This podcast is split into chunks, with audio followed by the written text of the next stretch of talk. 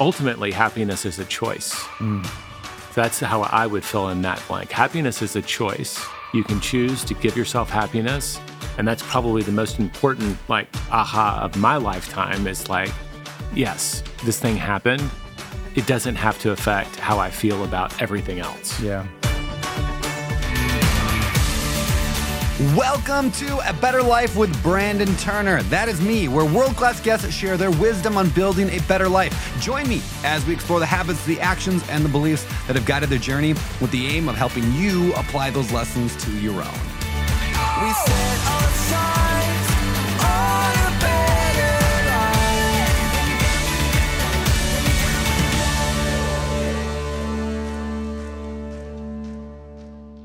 life. Jay, Wendy, my heroes. How are you guys doing? Hi, Brandon. Hi. So glad to Doing be here. awesome, man. Yeah, this is fun. Yeah. I, I don't We're say here that. in Maui. You are in Maui, and this is your first time in Hawaii. Our first time in Hawaii. Uh, Gorgeous here. Three favorite things so far in Maui. Go. I know you haven't been here long, but what have you loved? Nakalele blowhole. Oh yeah, I've not done that in five years of being here. Oh my gosh, you have to go. I know it's one of those things. Now I'm like, I'm gonna hold out as long as I can. Well, the drive. From The here is drive. gorgeous. Yeah, Yeah. the drive Yeah. was pretty cool. Yeah. Is it before or after the one lane cliff, no guardrail? You Um, might die. That's, that's after. That's a lot. Okay, that's Yeah. great. You should do that Yeah, it's one. harrowing. Yeah, I love it. Yeah. Yeah. Great. Okay. It's one of those That's great. where it was funny. They have little signs that say blow horn and Yeah. it's to warn people. And I thought I'd misread the map. And I said, is it the blowhole or is it the blow horn? Does it make a sound? and he's Oh, yeah. like, no, it's the hairpin turns. Yeah, you just might die. It's great. All right, all right, that's a good one. What else? Sunset. Ooh, A couple of Maui sunsets already. You can tell, like, that's the thing here. yes. What I love about Maui is everybody, everybody. I mean, Alex, you know this. Like, you make this point. Everybody in Maui runs to the beach, or if you're at home, you just watch it, and everybody watches the sunset every night, and uh, and then goes back to doing what they were doing. But Can you imagine, like, cultural Apple's probably got, like, heart monitor data. Uh-huh. It shows, like, right at sundown, like, everybody's heart Yeah. rate lowers just a little bit It's collectively. magical. It's magical. That's a whole different topic, but I've thought about this recently about how almost every human in the entire world sees a sunset every single day. Yet almost every human still loves almost every sunset every single day for our entire life. And I'm like, how that's fascinating. The sunsets never go away, like in terms of beauty. No. Uh, there's something built into our soul. Thank you, Mother Nature. Uh huh. It really is. All right. Sunsets in Maui. Number three. What do you got? So far, the people. well, I was going to say the sound of the ocean while you're falling asleep. That's pretty sweet, too. that is pretty sweet. We'll agree to disagree, but they're like, that would be my fourth. The fourth. people are great too. The Yeah, yeah. people are great too. Uh, some of them, you know, I'm still working on Alex to be a little better of a person, but whatever, we'll get there. Anyway, thank you guys for coming out to Maui. I know you came here for the Real Estate Investing Summit and uh, killed it on stage earlier. And now we're going to pick your brain on a whole lot of topics, including kids and family and wealth and health and the one thing and all that. So, speaking of that, so let me explain how I know you today, and I'll tell the audience how I know you, and then we'll get into how you got there. So, I know, first of all, Jay, I know you as the author of, uh, co author of The One Thing alongside Gary Keller, who you're, I know, close with. Uh, that book rocked my world, pivoted my life, changed everything that I do, and I built a lot of my success off of it. So, first of all, a public thank you for what you did there. Love hearing that we made Yeah. an impact, man. A huge impact, Yeah. man. I I was telling this story earlier on uh, on stage, but when I read that, uh, there was a section there on goal setting to the now, which we can probably talk about later. But I pulled the car over and I pulled up my camera and I recorded a video for social media of like, I just heard the coolest thing of all time. And I was like, I cannot forget this. And it became the cornerstone of what I do today. How to So- say you're a nerd without saying you're a nerd. Exactly. I was, yeah, I'm a book nerd all day. It's great. All right. So I know you, obviously, Jay, as the author, and Wendy, I know you're a real estate in, uh, an agent. I mean, you're both investors as well, but you're also an agent. Uh, you have a very successful uh, Keller Williams, correct? Keller Williams, Uh, model. Properties, Austin, Texas. Yeah, you guys crush it, and you're you're huge. I love it. Um, and you, I know you've given away a ton of money. You've raised a ton of money and given away. So you're very philanthropic. I what's the word? Philanthropic. Philanthropic. Philanthropic. I love it. I'm Thanks not- for saying yes. it wrong first because I had to look at the ceiling to remember. There we go. There we go. Yeah. Uh, and podcasters and writers and all that good stuff. You guys are e- everywhere. But let's go back. I mean, a lot of people know you as that. So let's go back to an earlier time in your life, and I'll I'll let you guys start it if you want to go individually, or maybe it starts where you're together. But walk us back to an earlier point in your life when before you were the Jay and Wendy everyone knows and loves. I literally divide my life into who I was before I met Wendy and who I became after. So that's not just because she's sitting here. um, but it was true though. I mean, like it is the normal. Like we fell in love. We like books. We like to travel. But like when you get the gift of having someone who's your best friend and is also your partner on the journey, like doing hard things with you, Mm. Yeah. it's been amazing for me. Where'd So- you meet? How'd you guys meet? We met in New York City at our friend Amy Lambo's birthday party Mm-hmm. one year. And uh, Nothing happened the first year because I'd just broken up, and you had a I boyfriend. I was dating someone. yeah. So there was no like cheesy pickup line at that party. Nope. No. Okay. No, but yeah. That came later, The I'm hard sure. She part gives was me I- grief I, about- he doesn't remember me, but I remember him. So, I remember you were in your purple overalls, and I remember that you drew on the table. You were sitting to my right. Like I remember a lot of it, but I'd just broken up with someone, right? I was dating someone. Why do you remember me? but exactly a year later, Okay. I was training for the New York Marathon and had quit smoking. And I did not go out to dinner with them, and I was going to meet them at bar afterwards. And You were I training. I was training. Yeah, and I came done. so close to bailing, man. And I'm sitting there. It was near the Ludlow Street bar, Mm-hmm. and I'm waiting. And this is back when people still smoked in bars. Yeah. And there are no cell phones. Yeah, and no cell phones. So I didn't like, know when they were going to show up. And I'm like, I'm going to have a beer. But like, I just kept staring at everybody smoking around me because I was running the marathon to quit smoking. Yeah. And it was really getting to where I was like, I'm going to walk out. And when I walked out, y'all's car pulled up. And, you know, a couple hours later, I asked for a phone number. Hmm. Well, actually, no, because we were chatting and then we walked across the street. I remembered him. Well, this is a year good, this is a good moment. Yeah. Yeah. And in New York at the time, nobody really checked your IDs except for the Ludlow Street bar. And so, as a joke, I was flirting. I said, let's switch IDs and see if he notices. Which, you know, Jay's six foot four and blonde, and I'm definitely And not. my ID had like shoulder length hair on it too back yeah, then. Yeah, yeah. So we switched, and then the bouncer didn't notice. It was great. The bouncer like gets his flashlight out and like goes through the show of like looking at it and then handing it, looking at it. But I mean, Oh, I bet they just zone out. It's like, the the video of you know them passing the basketballs while the Yep, monkey while the monkey walks through. Yeah, and all he's looking at is the date, Yep. Yeah. right? By the second or third Beautiful. date, we both Well, I had told remember- our roommates like, I Yeah. think this is the one. Oh yeah, I came home from my second date, which I did. I never wanted to get married, so it was Mm. like a big deal. And I remember you left a message on our answering machine at our apartment in New York, and Stacy and I were like, "Oh, yeah, she called." Oh, that's cute. you ever think about how wild it is that like you may have missed it your entire life by five minutes, right? Like, in that, Yeah. like uh, Steve Jobs has a great quote about you can only connect the dots looking backward. Mm-hmm. Um, you can only see like this led to here, For this led to here. That might have been was that in the one thing that quote?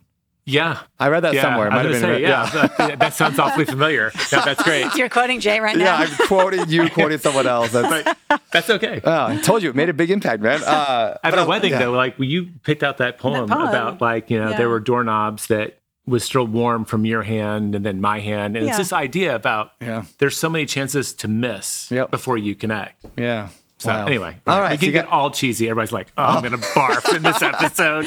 Aw, so sweet. Oh no, I love it. All right, so we have the BW and AW before and after. So, Yeah. what did you guys do then together? I mean, like you got together, got married at some point.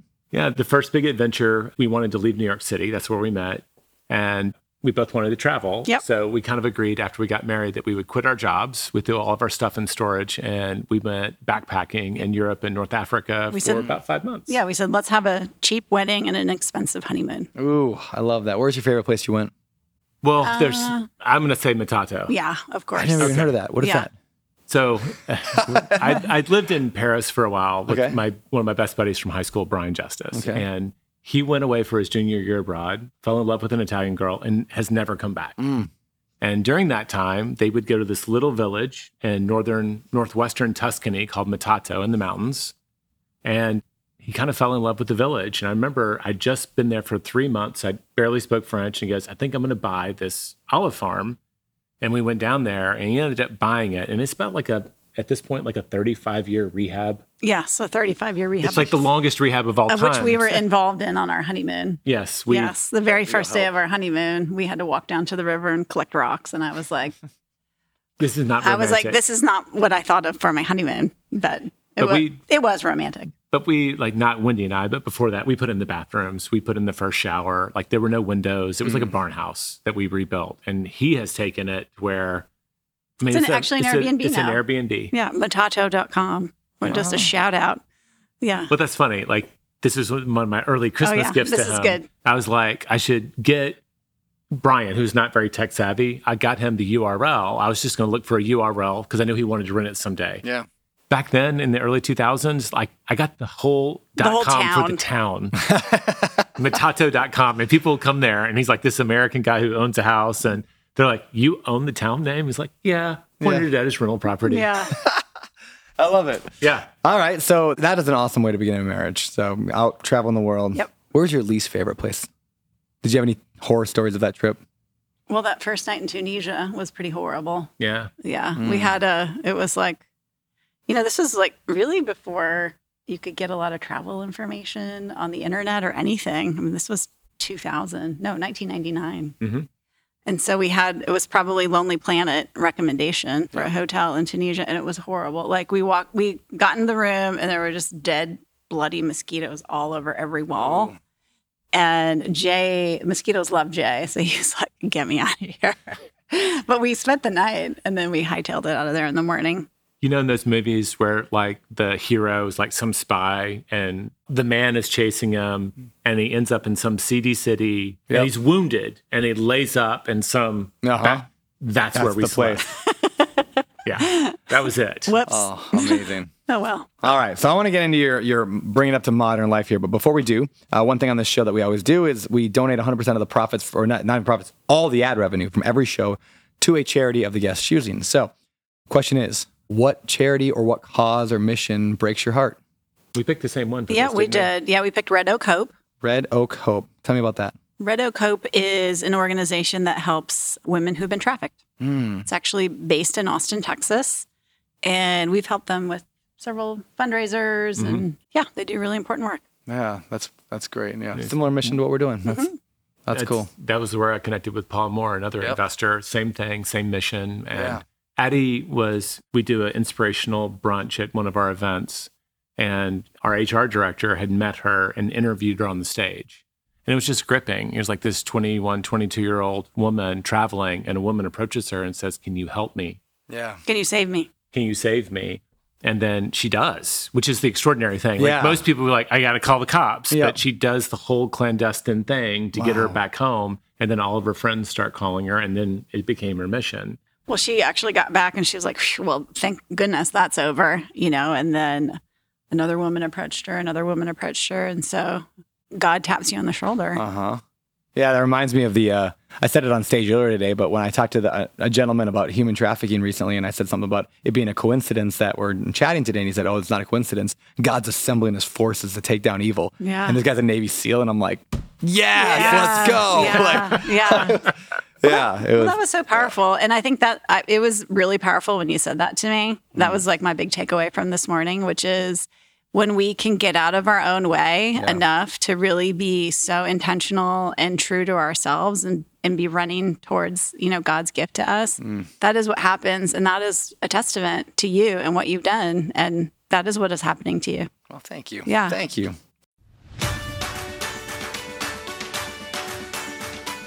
Hey, sorry to interrupt this amazing podcast, if I do say so myself, to bring you an ad. But you know what? You might be tempted to skip through this and get back to the conversation, and I wouldn't blame you. It's that good. But then you miss out on the free gift I'm going to give you. So hold on a sec. I wrote a book. It's an ebook. I never really officially published it. It's called How the Rich Legally Pay No Taxes.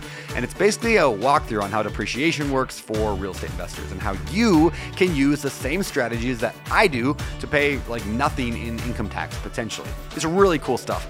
And it can even work as a passive investor in syndications. I mean, many of my nearly 2,000 passive investors in Open Door Capital, they are offsetting their income with these strategies. So to learn how it works, get the guide today. You'll read it in under 30 minutes and it could help you save potentially millions of dollars over your lifetime. It's amazing. Get it at odcfund.com slash taxbook. That's odcfund.com slash taxbook. Well, what is, let me give you a broad question. What does financial freedom mean to each of you? Like with that phrase, what does that mean? I know you teach it, but what does that mean to you? And why is it so important? Financial freedom. Well, I think it, I'm not sure who it was, but it was uh, Tim Ferriss who talked about being a time billionaire. You know, we talk about being a money billionaire, but I love this idea of being a time billionaire so that you can, you talked about it, do what you want with who you want for as long as you want, whenever you want. Yeah. So, Yeah. What about you, Jay? I love that. Like you said it, I associate that with Morgan Housel, who's the first person that articulated that so Yeah. perfectly. I was like, wow, that's the definition of health and wealth, mm, right? yeah. You can't do it without your health either. Yep. When we wrote The Millionaire Real Estate Investor, it was having the unearned income to finance your mission in life without having to work. Yes. And so, like, I love the be able to do what you want with whom you want for as long as you want, whenever you want. Yep. That is the freedom part, which has always been a part of it. But the longer we're on this journey, the more I connect it to being able to put more into the mission. Yeah. Because you figure out at some point, like, we're kind of done. Yeah. So, what do we strive? How do we make ourselves better by striving? It's got to be for someone else. Yeah. And, like, I don't know, like, how do we teach people to go there faster? Yeah. Yeah. There was an episode actually. In fact, you know, I mentioned that quote earlier about you can only connect the dots looking backwards, and I'm gonna connect one right here. Is that I actually listened to an episode that you did with Gary of like Think Like a CEO. Am I saying that name right? Yeah. There was an episode where you said, I don't know if it was him or you, but you were talking about that line about financial freedom. I think you asked Gary like, how do you define financial freedom? And he said it's you know your bills are paid. I, I, you know, he said it way more eloquently than I ever would, but your bills are paid so you can do your mission. Right. Right. Mm-hmm. And that, That's the epigram in the Millionaire Real Estate Is it? Okay. It's the unearned income to finance your mission in life without having to work. Yeah. And- yeah, that made a huge, huge impact on my life. and I was it's like, enough like, passive income to fund your perfect life. Yeah. Yeah. Yeah, it's powerful because yeah, I think I think a lot of people, especially in our real estate world, they just have the dreams of the big boat and the big car and the big house and the big plane. And yeah, maybe that plays into it. I mean, good for people who have the jet. I'm gonna have a jet someday. Name it, claiming it, right? I'm gonna I want one. Uh, but like But that's it's a, not the it's mission. a hollow, no, it's a hollow journey. It's- yeah. Yeah. It can be a hollow journey. If you're playing the I'll be happy win game, it's really dangerous. Yeah. Right. And a lot of people think, you know, I'll have respect when, I'll be happy when, whatever. There's like an emotional connection to the achievement that's not promised. yeah. So if you're doing it for yourself, you're not. I don't pretend to think that you'll be happy when you get the jet. You're already one of the happiest people I've met. Mm. But that's like that's something different. That's all some other like milestone. But I just think there's a lot of people that we know, especially in our industry, that are working for money so that others people see them attaining the things with money. Yeah. And then you get there and then it has to be something else. Like that's a well that never gets full. Yeah. I don't know. I'll be happy when you get the jet. Yeah. Yeah. I will be happy when I get the jet. It's kind of like you- it's kind of like having a yacht. You want a Especially friend, when you're a friend flying. that's got a yacht. yes. Yeah, That's yeah. exactly what it yeah. is. yeah, it's funny. uh, You know, Gary Vaynerchuk once said how, you know, he talks a lot about buying the New York Jets. So he's, it's his, his like thing. He talks all about, I'm going to buy the Jets someday. It's the Jets, right? Yeah, he's always Yeah, talking about the Jets. Jets, right? Uh, and then I heard a, a line once he said, he's like, I don't actually care about buying the Jets. It's just a fun thing. And he might actually buy it someday, he says, but he might not. But it's, it's a cool like mission that's so big to say like that's going to keep me like it's something that distance I can swim toward. You know, when you're out in the ocean, you're like swimming, and you're like, well, that's the lighthouse. I can keep going towards that. And so he's like, I don't actually care about the Jets. Yeah. He just cares about having somewhere to head toward. Uh, and so the literal, you know, he's talking about the Jets. I'm talking about a jet. I'm like, Yeah. a jet is almost like a. I use that as almost a It's like a metaphor. yeah, almost Yeah. a metaphor for Yeah. just like financial success in general. yourself. Yep. Yeah. Yeah, because the way you have your value set, like how much wealth would you have to amass for that to actually be something that you would A say no yes brainer to? for you. Yeah. Yeah. It's, it's a way of Yeah. thinking really, really big. Yes, exactly what that is. Warren Buffett's team, Yeah. Warren Buffett's team made him buy a private jet, right? And Yep. do you know what he named it? No.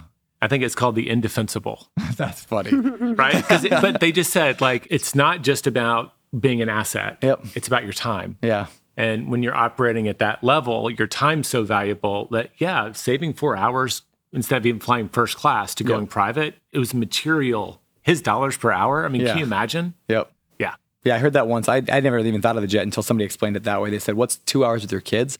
And they said, "If you if you travel, you know, three four times a month, which Yeah. I probably travel that much," and they're like, "You know, you're losing eight ten hours a month with your kids It's a lot. on you know like having to get the TSA early and all that stuff." And they said, "What's that worth?" Well, especially you only get a few hours a day with your kids. Yeah. You Yep. know? And so what's So- it worth? Yeah. It's like it's a, it's potentially doubling the amount of free time you have with your kids or your family. And they're like, what is that worth? Is that worth? And you know, we're real estate people, so we tend to find ways to hack it anyway. So it's like, if I can find a way to rent it out on when I'm not using it, can I get a free jet? Probably. Do I get the Yeah. tax write off? Of course. Like, Yeah. when you start thinking how instead of you know, should I? So you again, just need just, someone to yeah. sponsor a jet for you. Yes, there we go. That's like Hello, universe. Yeah, come on, we're gonna we're gonna get it. Uh, so we mentioned the word happiness earlier. and Brought to I- you by yeah. Beardy Brew. Yeah, Beardy Brew. Thank you for job. Beardy Brew, the only coffee with a real piece of beard hair in every cup. Uh, That's not our slogan. Uh, That's that's but- horrible. uh, yeah, it's it's great coffee. Um, so Very earthy. er, very, er, yeah, very Yeah. organic. Yes. Uh, a little hairy. What is happiness? If you had to define, put a definition on happiness, how would you define it? Go ahead. Are you gonna go first? Mm, well, So, like, we wrote about this in the one thing. I think happiness is that feeling you get, and it's often temporary around the things that bring you joy. Mm. And it, we just tried to be really careful between distinguishing between being happy and fulfillment. And fulfillment is about the feeling you get when you're making progress on your mission towards your big goals. And there's something, even like it's been a horrible day, but you know it was good work. Yeah. And so it doesn't always feel happy. And so I try to focus on that when we get to my favorite book. Like ultimately, happiness is a choice. Mm. So that's how I would fill in that blank. Happiness is a choice. You can choose to give yourself happiness. And that's probably the most important, like, aha of my lifetime is like, yes, this thing happened. It doesn't have to affect how I feel about everything else. Yeah. How's that sound? that sounds fantastic. yeah, let's go with that. Oh, you made me go first. I was sitting there all internal on the question. Well, and I think what I think about what comes to mind for me is so many people choose comfort mm-hmm. over this idea of happiness. They, they confuse comfort with happiness. Yeah. And I'm like you. I think happiness comes from fulfillment. I mean, we are financially free, so we don't need to work. But I mean, really, am I just going to sit around all day and do nothing? No, I'm not. But for a lot of people, that is their choice. They think that comfort is what is going to bring them happiness. But so many people who are quote unquote comfortable, they're miserable. Yeah. Well, let me. I, I get this question all the time, and I'm going to throw it at you, but hopefully with a different attitude. I get this question of, Brandon, when's enough enough? Like, why are you working so much? Mm-hmm. Why are you working so hard? Why are you trying to build another business or grow mm-hmm. your real estate? Why do you need 10 billion of real estate instead of mm-hmm. billion? Like, and there's this attitude of, I'm doing something wrong. Like, why can't I just be satisfied? I'm assuming you guys have gotten that as well. What, what's your answer to that? Like, why do you still do it? Well, I you briefly entertained enough was enough. Remember that? I do go through that. I think that's a very real question. And I think if somebody feels that way, I think that's okay too. Yeah. I do believe that when you stop growing, you do start dying. Yeah. So whatever growth looks like for you, if you want to quit your job and learn how to Yeah. become a, you know, Asian stick fighting Yeah. expert or, you know, whatever, then you're still growing in that arena. But I like to think of myself as a work of art, which is like I'm just fine the way I am Yeah. and a work in progress. Mm. So both. And it's hard to, if you're a striver, it's hard to hold both of those things because so often we never look back and appreciate where we've come from. And so you have to you have to be purposeful about that. You know, it's fascinating. We can do that with our kids, right? I've talked about this on previous episodes, but you can look at your son and say, I love you 100% exactly as you are. Mm-hmm. I love you exactly. I'm looking at him in the eyes. Yeah, your son is in the room actually. We love This you, is- Gus. Yeah, Gus, we love you exactly as you are. I'm perfectly 100% happy with where you are right now. But it doesn't mean I want you to stay there forever. I would love to see you grow. I'd love to mm-hmm. see you get a career and get family and all like mm-hmm. that would be great. So there's this duality there where we can be perfectly 100% content, but also be okay with ambition. Mm-hmm. I, and I think somewhere in there lies the answer, but it's easier for us to do it with our kids, isn't it, than it is to do with ourselves. Yeah. I think there's a because between those two. Because I love you so much, Mm, yeah. I want that for you, Yeah. right? I want you to be seeking a life of Yeah. growth.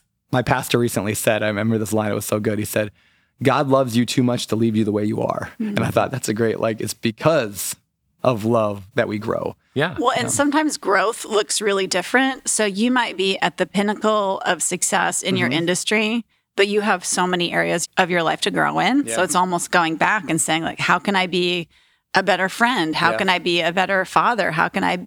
That is your growth area. Yeah. So you, you don't always have to constantly be growing in every single area of your life all Yep. the time. And so it's just, you know, picking what works for you in that moment.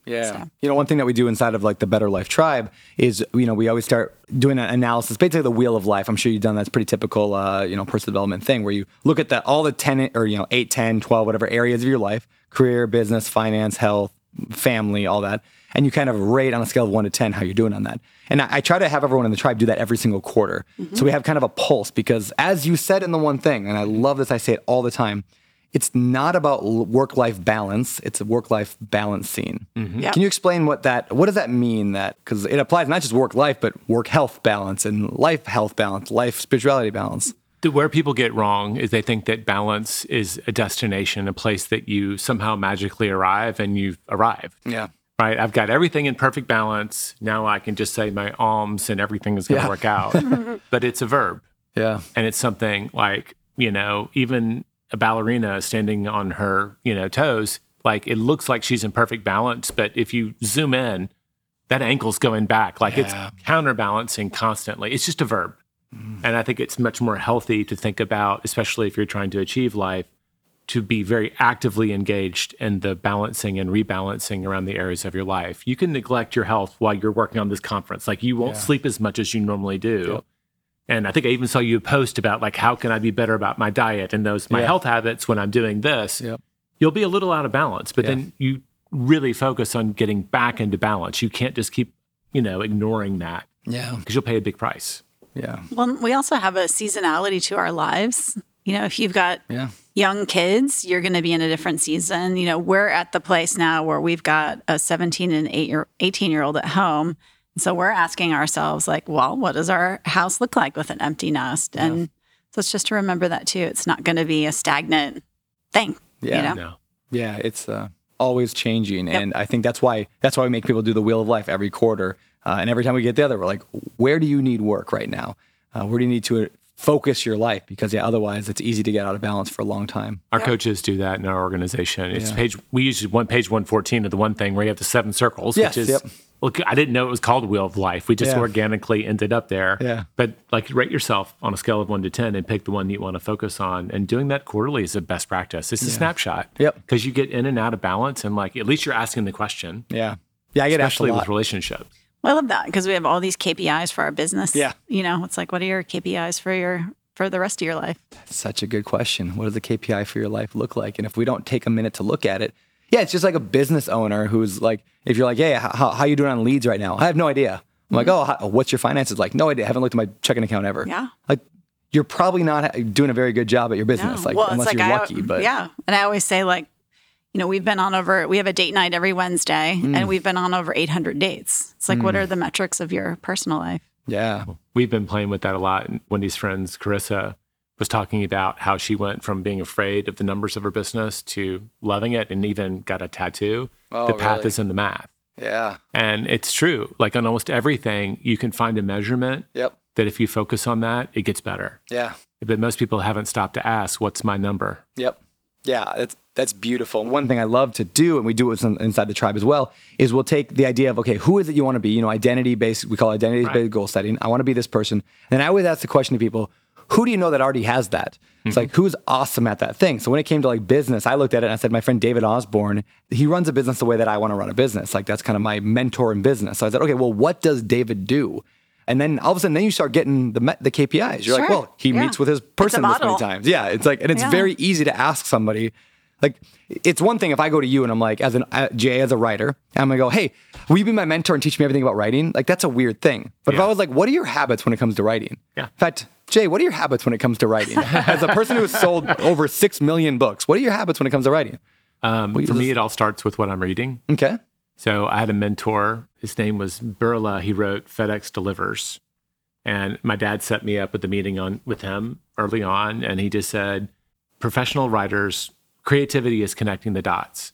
To be a professional writer, you need to have more dots to connect. So read with purpose." Hmm. Hmm. And that really stuck with me. And I looked up, and I was mostly reading fiction. I love to mm-hmm. read fiction. It's like that's where my work brain turns off. Yeah. And now I just read one nonfiction and then I can treat myself to a fiction. I still want to read for entertainment Yep. and I just go back and forth, but I'm reading with a lot more purpose these days. So I heard James Clear say your outputs are direct, they're downstream of your inputs. Yeah. Yep. So, like, what are we putting in? You talked about it today, like the media, what are we consuming Yeah. is going to inform. So, that to me is the baseline. If I'm reading great work, then that those ideas are in my head for me to connect in new ways. Yeah. And I'm all about how can I make this practical and simple and accessible? Yep.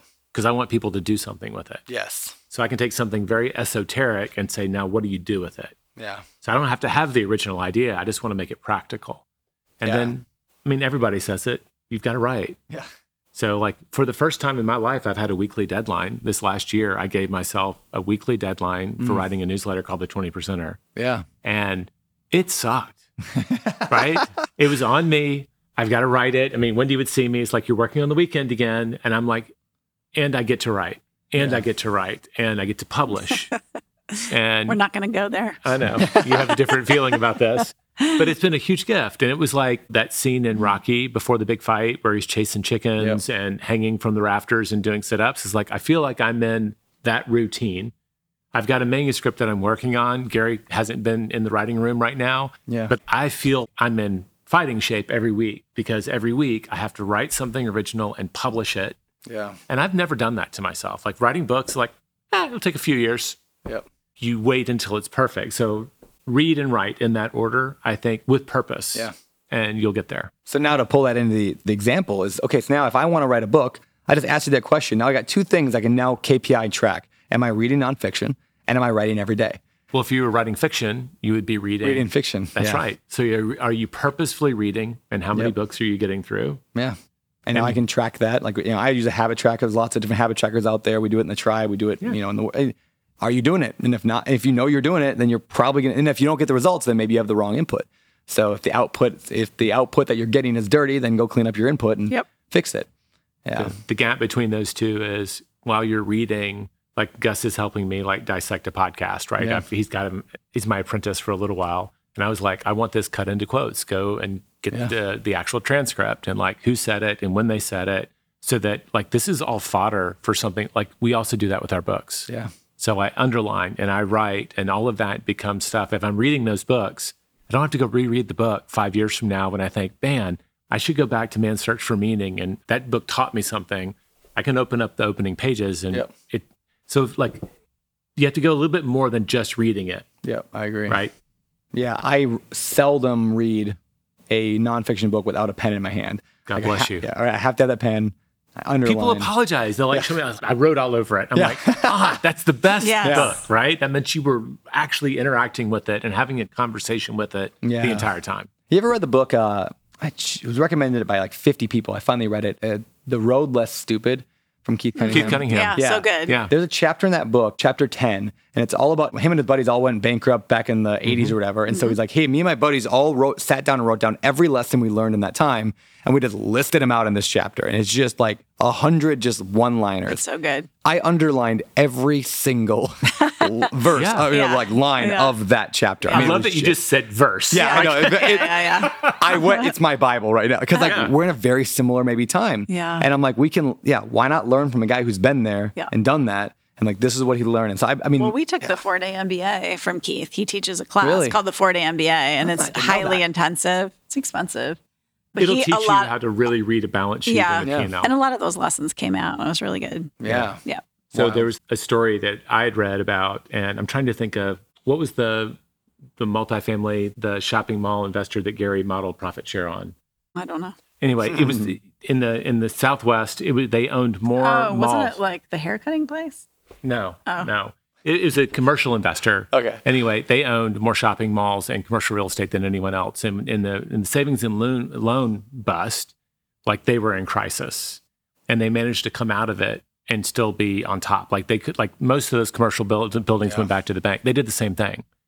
And there's a memo that was floating around where he had every executive write down what were the mistakes we made and what did we learn from them.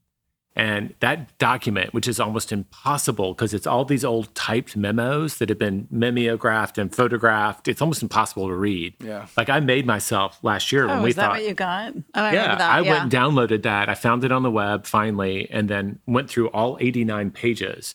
And I was just underlining the lessons learned. Yeah. Too much leverage, Yep. right? They got ahead of their skis. They were buying way too much land because they you were. wrote a copy of the 20 percenter on that. I did. Yeah.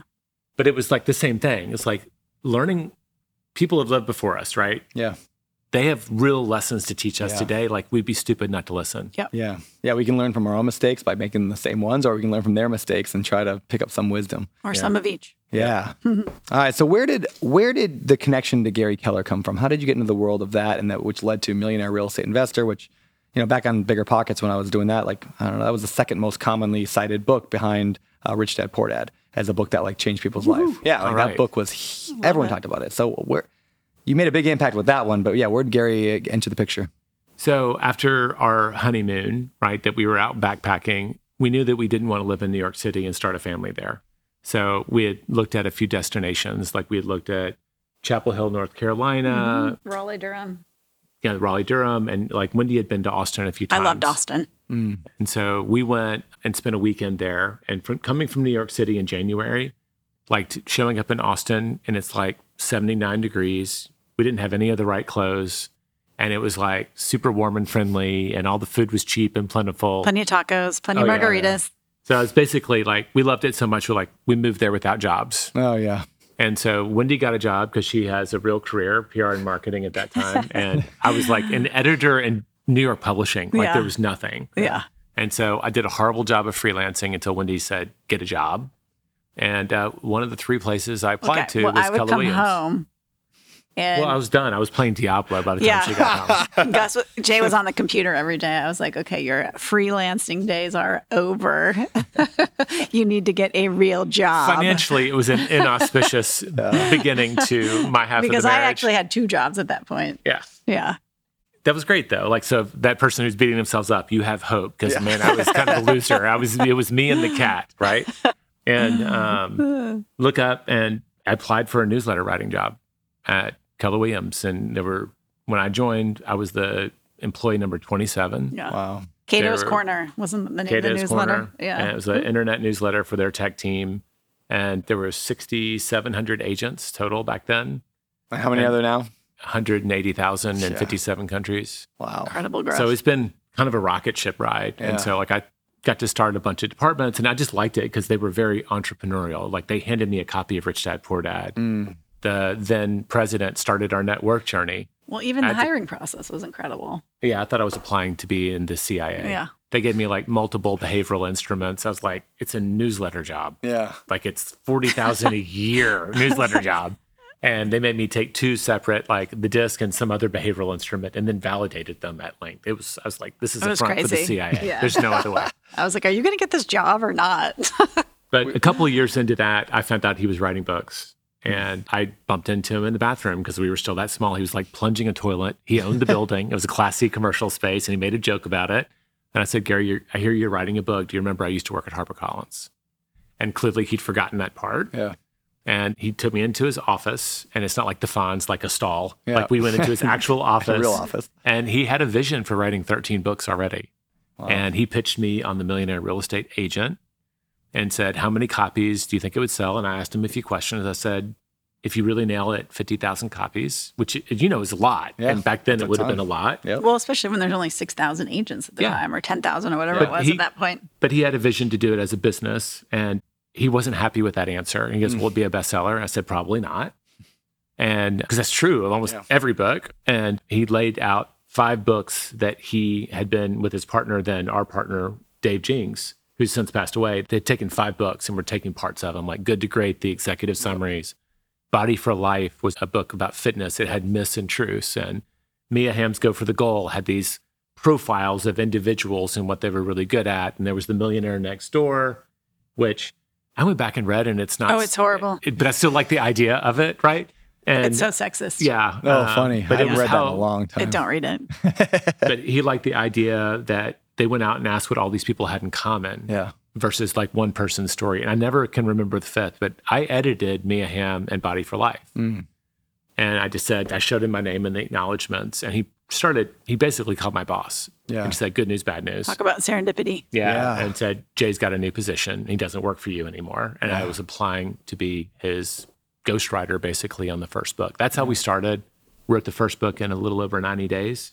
And that one, not 50,000, is like 1.6 million copies now. Amazing. Wow. Yeah, that's wild. The Bible of real estate. It really is. I mean, that's the It's that, really good. That is it the still, book it still holds about up. for agents. 15 year, what, Yeah. 15 years later? Yeah. So what if you could sum up like what I've not read Agent because I'm not an agent, so I've never thought about read, reading it really. But I have had people tell me I should read it because there's really good stuff in there. And I follow a lot of what Gary has said around like sales. Like a lot of my funnel stuff has come from that. What are you teaching in that book, The Millionaire Real Estate Agent? And should a non-agent read it? Yes. Anybody who's in a service business, I think, could benefit from it. Because, and I was really there as a scribe helping them. Like I was very new to the game then. Yes. I wasn't, I was listed as a co author, but I was more of a ghostwriter, right?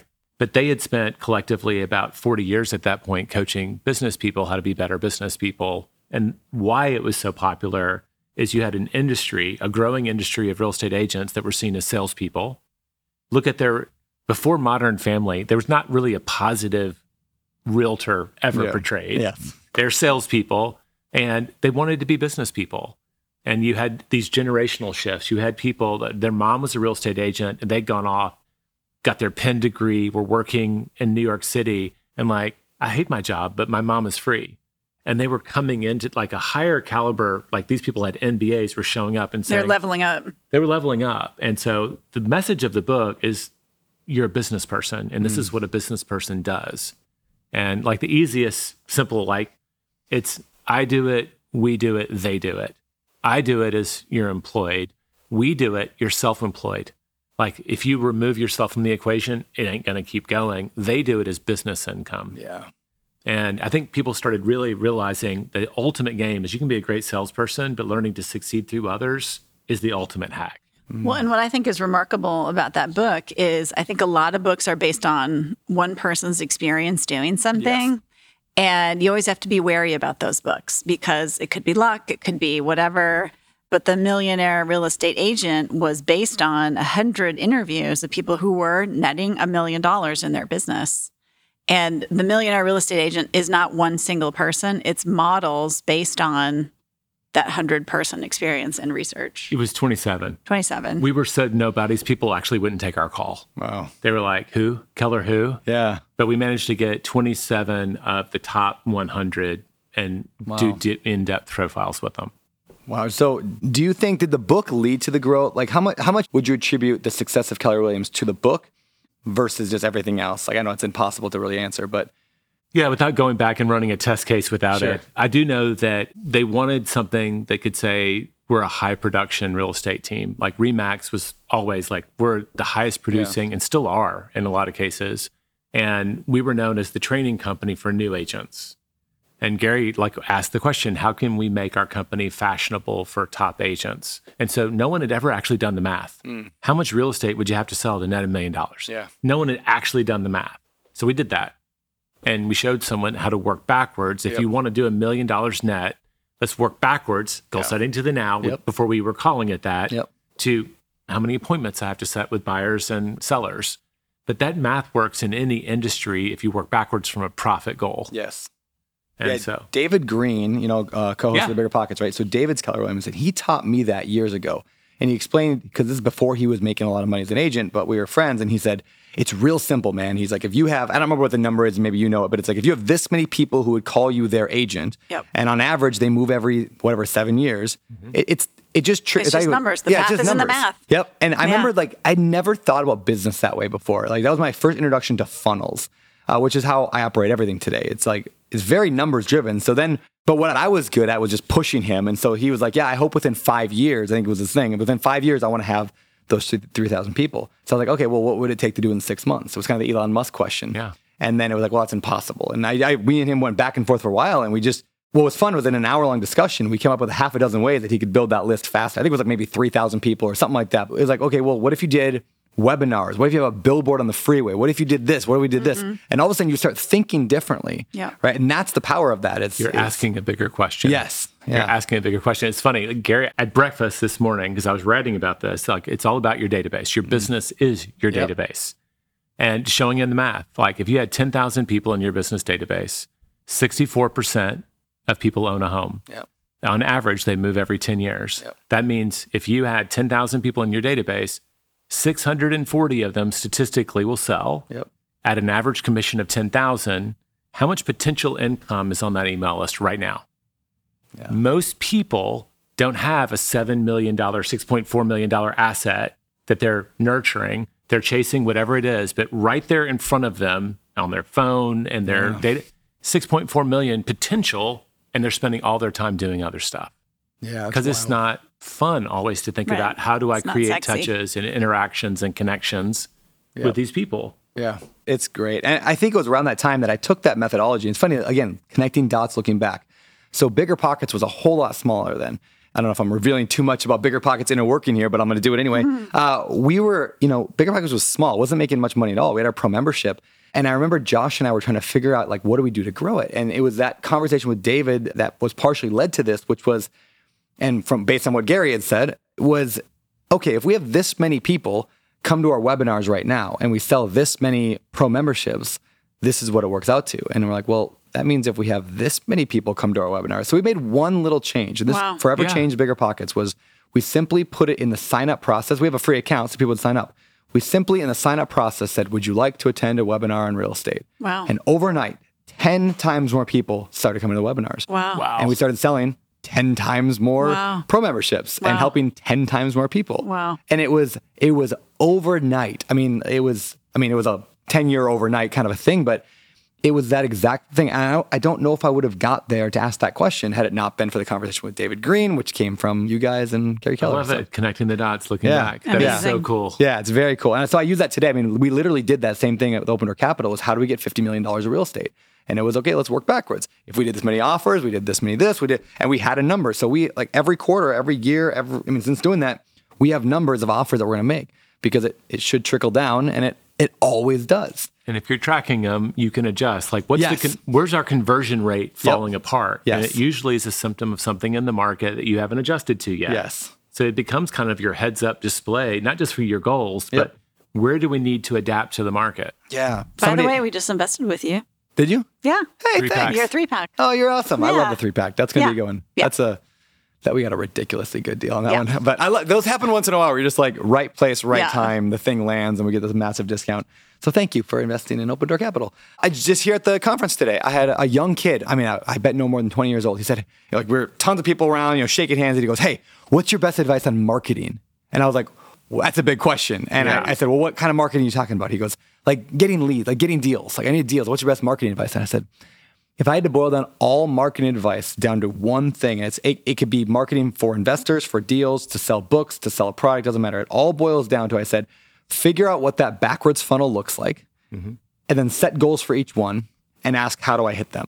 That's it. Like it's like okay, if, if I had, and you can hypothetical the, the whole thing. If I had three thousand people on my list, and if this many people called me, and this much was my average, you know, whatever income or my average sale, this is how much I'd make. Great. So define what you want to make, work backwards, and now you have three or four very simple goals to go target. So if you have a web business, you just say, okay, well, I want if I had 10,000 people on my website and they converted at 1% to my email list and 1% of them bought my product, I would make this and my product was this much money, this is how much I get. And I like just set a number for each one and then ask how do I hit that? If that's all you do, you're guaranteed to be a millionaire. And and then in the future, like how can I go from one percent to two percent? Yes, Yes. yeah, asking that And question. Yeah. How can I maximize it? Oh, So was he was he crestfallen with that answer? Because I, I don't in my experience, most people they want to hear a tactic. yes. Yeah. They don't want to. You actually told them strategy. Yeah. Yeah. That's it. which is not it's exciting. Yeah, as it's a not silver bullet. exciting. Like no, there's hard work involved in this, but that was great advice. Yeah, I think what people want to hear is yeah, just do subject two, and you'll get you know, or go, go do a lease Do a bunch option. of or, yeah. bandit signs. Yeah, yeah, Yeah. and it's like Yeah. no, just define your funnel and just go after it. yeah. All right, Wendy, when did you get into the real estate invest? I mean, real estate agent world. I don't want to go investing next, but agent world. When did that happen? well, you? I actually was an And why? investor first. Oh, were you? Okay, let's Yep. do let's do investing first. You Yeah. mentioned the phrase earlier. I wrote it down. That was the start of our net worth journey. I like that idea, net worth journey. Mm-hmm. What was the start of your net worth? Like, how did you start your net worth journey? What is that? Um, and uh, Well, How have you so Jay, wealth? Jay, in his first year at Keller Williams, came home. He'd had a conversation with Mo Anderson, who was then the president or CEO, president? She was CEO. Yeah, CEO of KW. And uh, at the time, we were renting, and the class that Mo was teaching was on how to read a balance sheet. Hmm. And as luck would have it, Jay was the only one that showed up. and uh, Mo is a slightly terrifying figure. And what I love about it is, is that Mo chose to teach the class to Jay anyway, one person. She Supposed- said, "Oh, goody! Instead of a class, we'll have a coaching session." Which my eyes started. I mean, my veins ran cold. I was Yeah. like, But what I, I love that because I do a lot of teaching and I used to think like, oh, I want a certain certain number of people there. But the reality is is that th- there's always the right number of people there because they're there for a reason and they're going to take away something from it. And I think about mm-hmm. how many lessons you've imparted to millions of people over the years on wealth building. And so then Jay came home and he said, well, we need to start thinking about tracking our net worth because your conversation with Mo we had to fill out a mortgage application and find out what our net worth was. Mm-hmm. Yeah. Remember? And Yeah. I asked you very seriously because we just bought some furniture at Target. Yeah. It's like, can we include Yeah. that? We Yeah. had no idea. We didn't know. Yeah. Because we'd been living in New York for Yeah. 10 years, which we didn't have a single friend who owned anything. And we moved to Austin and the rent was really cheap. So we were like, we're going to rent forever. This is awesome.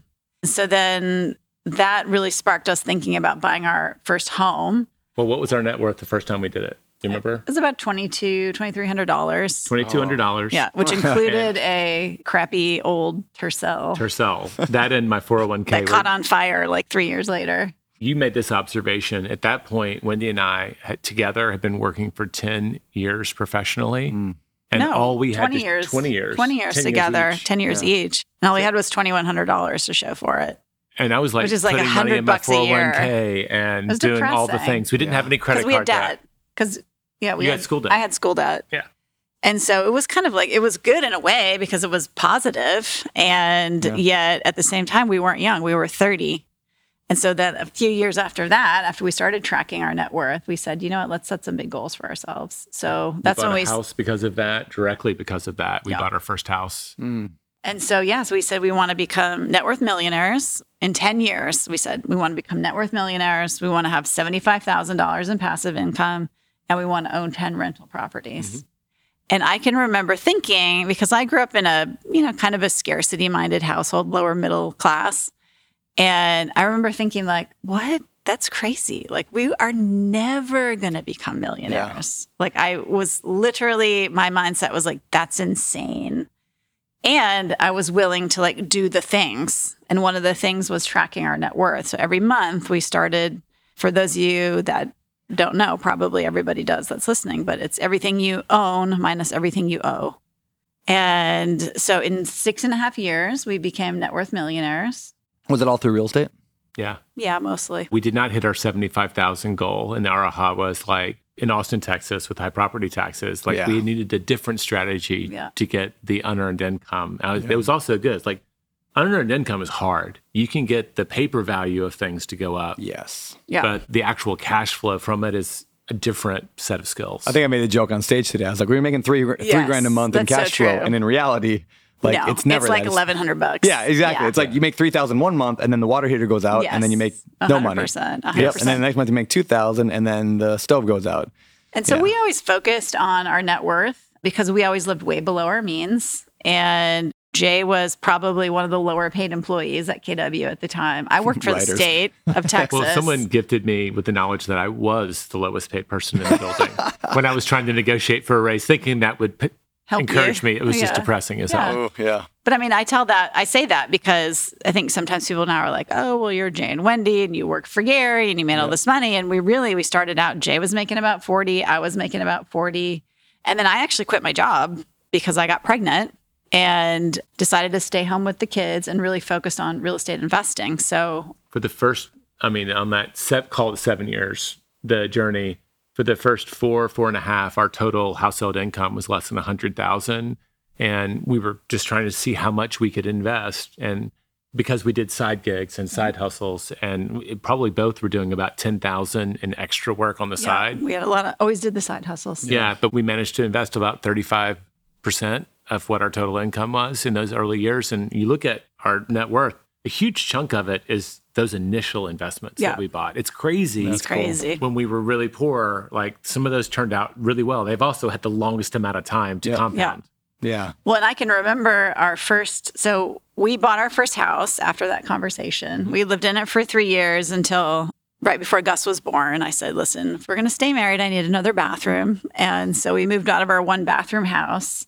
And I can remember the first tenants that we had. They actually made more money than we did, hmm. and it was a huge aha for me because they pulled up in the driveway in their BMW, and they made more money than us. And I thought, "Wow, here we are. We." You're renting from us I just couldn't believe it. It, It, was almost like feels not like it blew my mind. Yeah, it almost feel like not fair. Like what? Like why? Why doesn't everybody do this? it Like, blew what- my mind. Yeah. It blew my mind. And that's just the great education we got with Keller Williams. And so then when I had Gus, I quit my job and I was, do- that's basically what I was doing. And I would do everything. I would do the make readies. I would, you know, I had two kids, they were 15 months apart. I would drag them. They'd help me clean. They, we'd deposit rent checks. And I was, you know, they'd be in the back in their car seats and I'd be like, you know, say cash flow or like, we're going to deposit the rent or like all that stuff when they were little. And it was, we did a lot during those five years because I wasn't working. You know, I was working, but I didn't have Did like a, couple a real flips, job. which were intense, but she could help manage the process. A couple flips. Yeah, Yeah. Bought a lot of properties. Did a subdivision. we did a lot of work on, we did a lot of sweat equity because we only had one salary. Yeah. Yeah. Like, remember? I mean, we're patching the driveway on the duplex. Oh, yeah. cutting the grass. I Anyway, remember painting. It's good when you earn the right to get some leverage in there. But Yeah, because we don't have a lot of money. You kind of sometimes You sometimes have, to. Yeah. You have to. And it actually worked out because that was kind of my mentality anyway. My whole extended family are like farmers. Yeah. You know? So I was like, well, this is what you do. You just work all day. When So, you got tennis elbow painting by yourself is ah. when I said Yeah. enough. yeah. Enough. Yeah. But it was that watching how good she was managing the rental properties Mm-hmm. and how articulate, like when she was saying, like when the kids, our youngest Edward was about to go back to school, she's like, I remember you asking, what should I do? And I was like, I'm writing these real estate books. Selfishly, it would be really cool. And I think you would be really good if you got your real estate license. Yeah. And I was like, I don't know. I like invest. So like investing was always my first love. And then, you know, thanks to Jay's good coaching and also the millionaire real estate agent, I started a team really quickly. So I grew my team really fast. Within five years, I was I was making a million dollars in real estate. And so that distracted me from the real estate stuff for a long time. Yeah. But what's great about that is that allowed us to create, like, we have five cash flowing businesses between us. And so that's helped a lot too, because now we have a cash flowing asset to buy the real estate investments. Yeah, which is something I don't think we talk enough about in the real estate investing world. I mean, most people are coming at real estate with no money. Yep. And so they're going to house hack or burr their way or flip their way, wholesale, whatever, into struggling to get, like like I did, like you guys kind of did in the very beginning. yeah. just to figure it out, right? And then there's the people who are just, they make a ton of money working for Google. And so they take their 300 grand a year extra and they dump it into, you know, syndications or whatever. Yep. But there's this middle idea of like, I'm going to generate a business that then, you know, Yep. dump kind of Codie Sanchez style of some kind, whether you build it or buy it, and then you dump that into real estate. Is that kind of what you're referring to there? You build Mm-hmm. Well, a I cash just started business can be, I, I just started as a real estate agent Yeah. and then I built it as a business. So now it is, it is a true business. Yep. Mm-hmm. You know, I only work maybe 10 hours a week on my real estate business. Everybody does all the things. I pretend like I have a role in there, but when I don't show up, they're completely fine. Yep. And that allowed us to buy a lot of those first. Well, we, we made the decision to stay on my salary. Yeah. So, and my salary mm. did go up because I got to be an executive, but there's a limit. Like, Yep. there was a 12 year period where I didn't get a single raise. Wow, yeah. And so you're like, still, but like, let's live on my salary. And then whatever the cash flow was from your, you paid yourself a salary too, but mm-hmm. that was, but for- low. I mean, Yeah. I think at first it was like $45,000. But all of that But then all money- the cash went into buying properties or paying down debt. or paying Yep. down debt. Yeah. Yeah. That's Yep. great. I mean, Yep. most people, what they do, and, and I'm curious your advice against how to avoid this, but they just increase their spending Yeah. to the level of what they make. That idea of, I mean, like when I used to drive around the country with my wife, we'd sleep in the back of our car. And then at some point we got a Super 8 motel. And then, you know, at some point we upgraded to the Hilton, maybe Yeah. like, you know, the Garden Inn and Suites, not the official Hilton, right? We couldn't afford that. And then it was, okay, maybe Marriott, right? And now here I am like, this Four Seasons sucks. They didn't, you know, have a butler. Like, it's not that bad. No, but there's that. No, it's true. There's that. That is really true. Yeah. So how do Yeah. we? How does somebody avoid the like from a creep. psychological? Yeah, the creep from a creep. Mm-hmm. psychological standpoint. How do you avoid that when you have the money? Yeah, how do you invest it or pay down Well, debt I'm really instead? thrifty. So for a long time, I was just like a hardliner about it. What's weird about it when you're thrifty is that even when you can afford things, sometimes you you don't want to spend the money on it. Like a couple years ago, Jay was like, "Wendy, I, I need a new Kindle." And I was, he's like, the only way it works is if if it's plugged in. I was like, well, just read it with it's, when it's plugged in. and he's like, Wendy, this is ridiculous. And I was like, oh, fine. Like I, you know, but like my first in- instinct was to like, let's You spent save it. COVID playing with compound interest calculators Yeah, and looking at that's where true. our current net worth could go after reading a couple I read of really the good well, books. I read Simple Path to Wealth. J.L. Collins Yeah, book. If you that changed my life. and uh, I just remember after like the second time that you'd kind of gone through that, I was like, we are you're good. Like, you're like, Babe, you can fine. start spending money now. I was like, we're I was like, fine. thank you. Have you guys read uh, Die with Zero? I just read that. Did? Yeah, that was a cool one. That changed my life too. Yeah. She's scaring me a little bit. She's like, we're gonna spend all of our money. Yeah, that's- yeah. What are you talking Yeah, I'm about? like, I'm, let's willing to be Yeah. less thrifty. Yeah. but Can you explain Die with Zero for those who haven't read it? okay, so it's by Bill Perkins, Yep. and it's really good because he talks about the different stages of your life. And I spent a lot of my 20s. So I had two trips around the world, one with Jay, one by myself. After I graduated from college, I spent about a year and a half traveling around the world with a backpack. And then I lived in New York. I was very poor, but had a lot of fun. And so I always felt sort of bad like, oh gosh, I didn't start in doing all these things early enough. You know, I didn't get married until I was almost 30. And he talks about how when you're in your 20s, you're never going to be able to spend so little to have that great of a return on it. And I think about, you know, I traveled through the Middle East. I estimated I spent about $6 a day in Egypt. Wow. I spent a couple hundred bucks to spend. And now, if we went back, I mean, we'd spend a couple hundred bucks on Dinner. Dinner. Yeah. yeah. literally dinner. And, uh, and so he argues that you're just never going to ever be in a place where you can spend so little money and get and extract so much joy and happiness out of it. And and so it's like constantly reminding yourself about that. But then he also talks about how when you have money, so many people have this old idea in their head that they're going to give their money to their children when they die. Yep. And what he says is, is you know, maybe you're 88 years old when you die, or maybe you're 108 when you die, and your kids are already 75 years old. Mm-hmm. At that point, they don't. They probably made a life for themselves, and like maybe they could have used a leg up in college, or maybe you've got a kid who turns out to be a single mom, and they could use a little help getting a housing or something like that. So he talks about if you're going to give money away to your kids, like do it when they need it, which is usually when they're young. And then he talks also about charity. It's like I can remember Jay's dad is incre- Jay's parents are both incredibly charitable, and his dad started a fund, a scholarship fund. Mm-hmm. And I always thought, oh gosh, you know, why didn't he wait till he dies? Yeah. But he really wanted to see. Yeah. You see the. he wanted to impact. see the impact of it. Yep. Because we're not going to be able to see any of it when we die. So it's like that idea has convinced me to just give away more money in the moment. Like our charitable goals have increased. Our, uh, you know, all, all of those things have increased. Just, a, Yeah. I love that book. It's my top three books of the That's last great. five years. Yeah. I, I really enjoyed it too. And it was, yeah, just the This idea. is a much better explanation.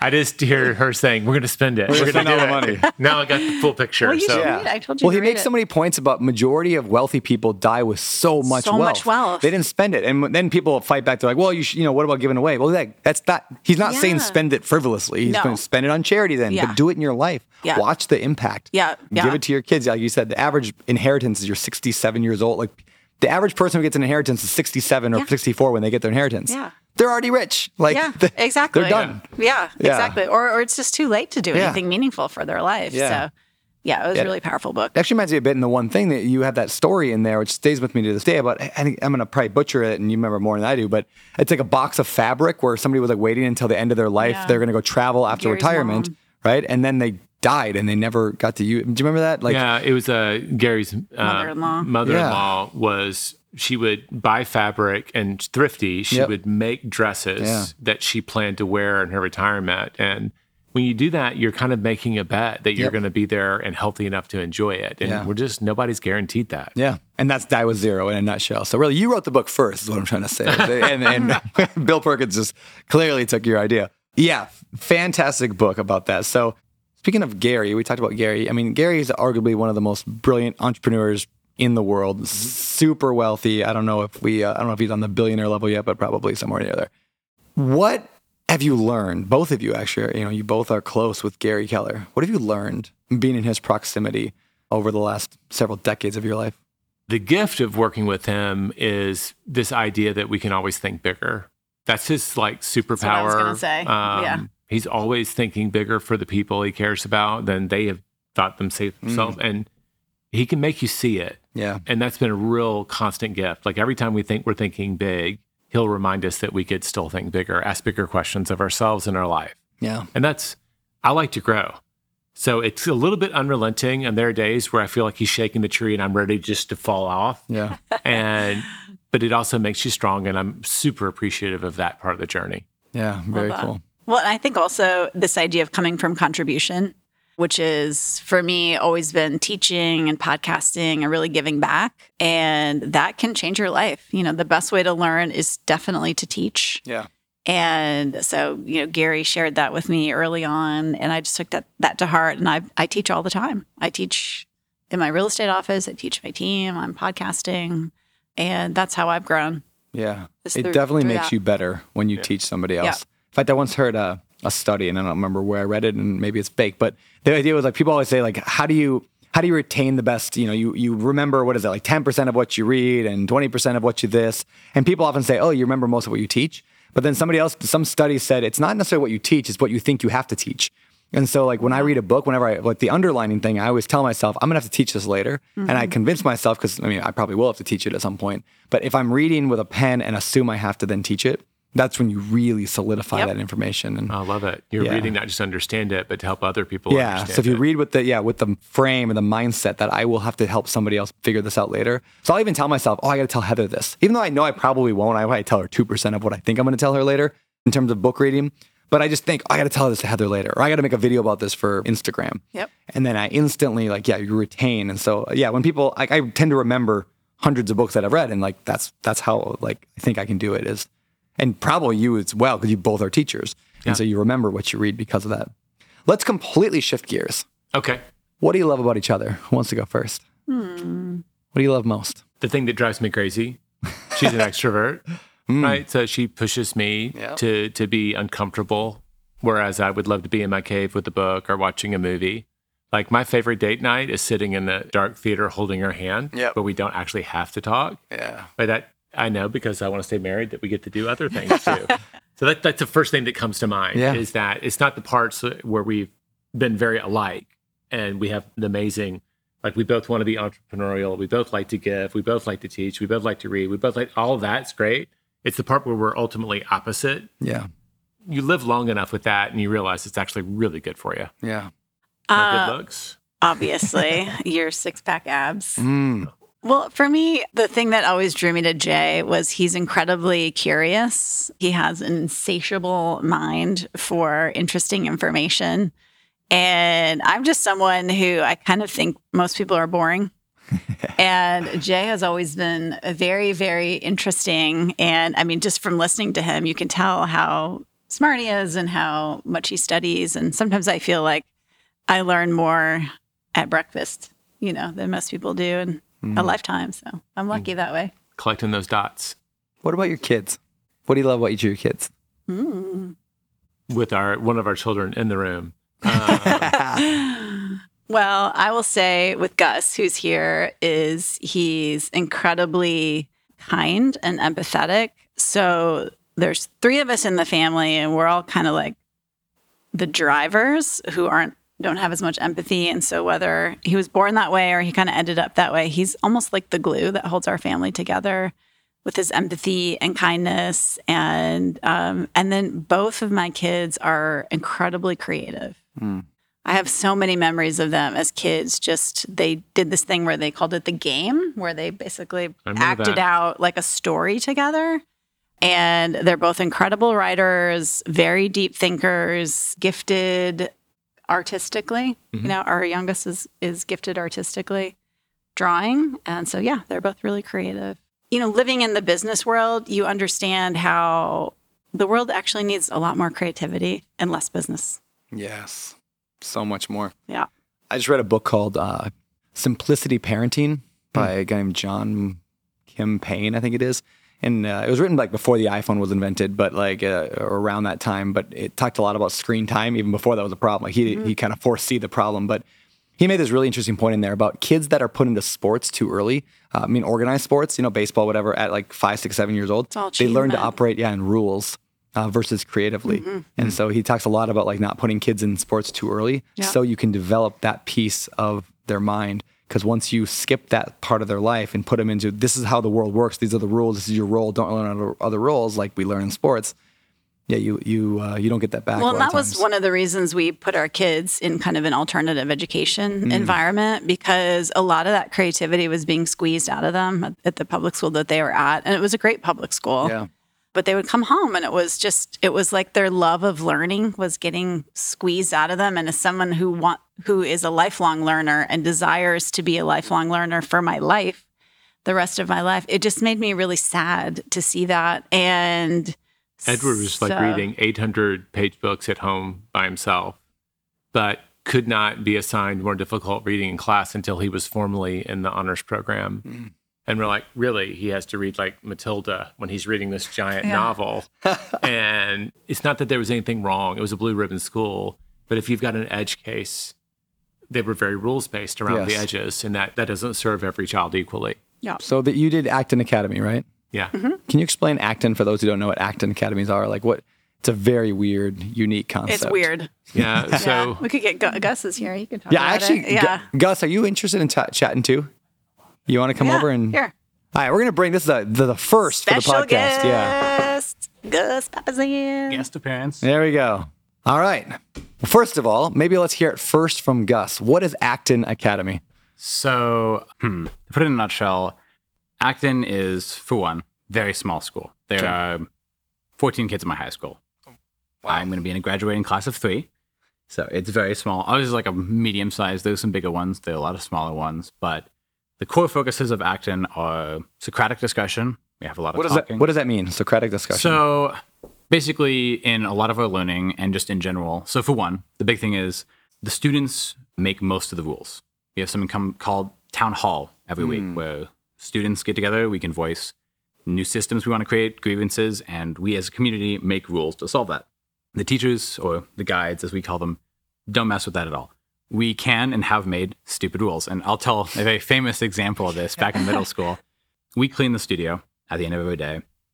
And so, sorry, I gotta get off. I'm gonna be hopping around tangents here. We also have a currency system called Eagle Bucks, and we use it. It's like a, it's kind of a fine, like a punishment system where if someone is distracting you or being bothering, you can find them an Eagle Buck, and they get it deducted. And there's punishments for going negative, and you can buy stuff with it. It's mainly just so we can keep each other accountable in the studio. But yeah, so at the end of the day, we clean, and so we made a rule that okay, for every piece of every piece of trash you have on the ground, you could find one eagle buck flat. And someone had at some point torn a piece of paper, a wrapper, to shreds, which counted up to like 64 eagle bucks or something stupid. And like they had immediately contested, like gotten mad at the person who'd find them for that. And then it had gotten heated. And so there was no real solving it. And it was a whole mess. And our guide likes to bring that up a lot as like, yeah, it's it's part of the process is we learned that, okay, yeah, that didn't work and we took that out.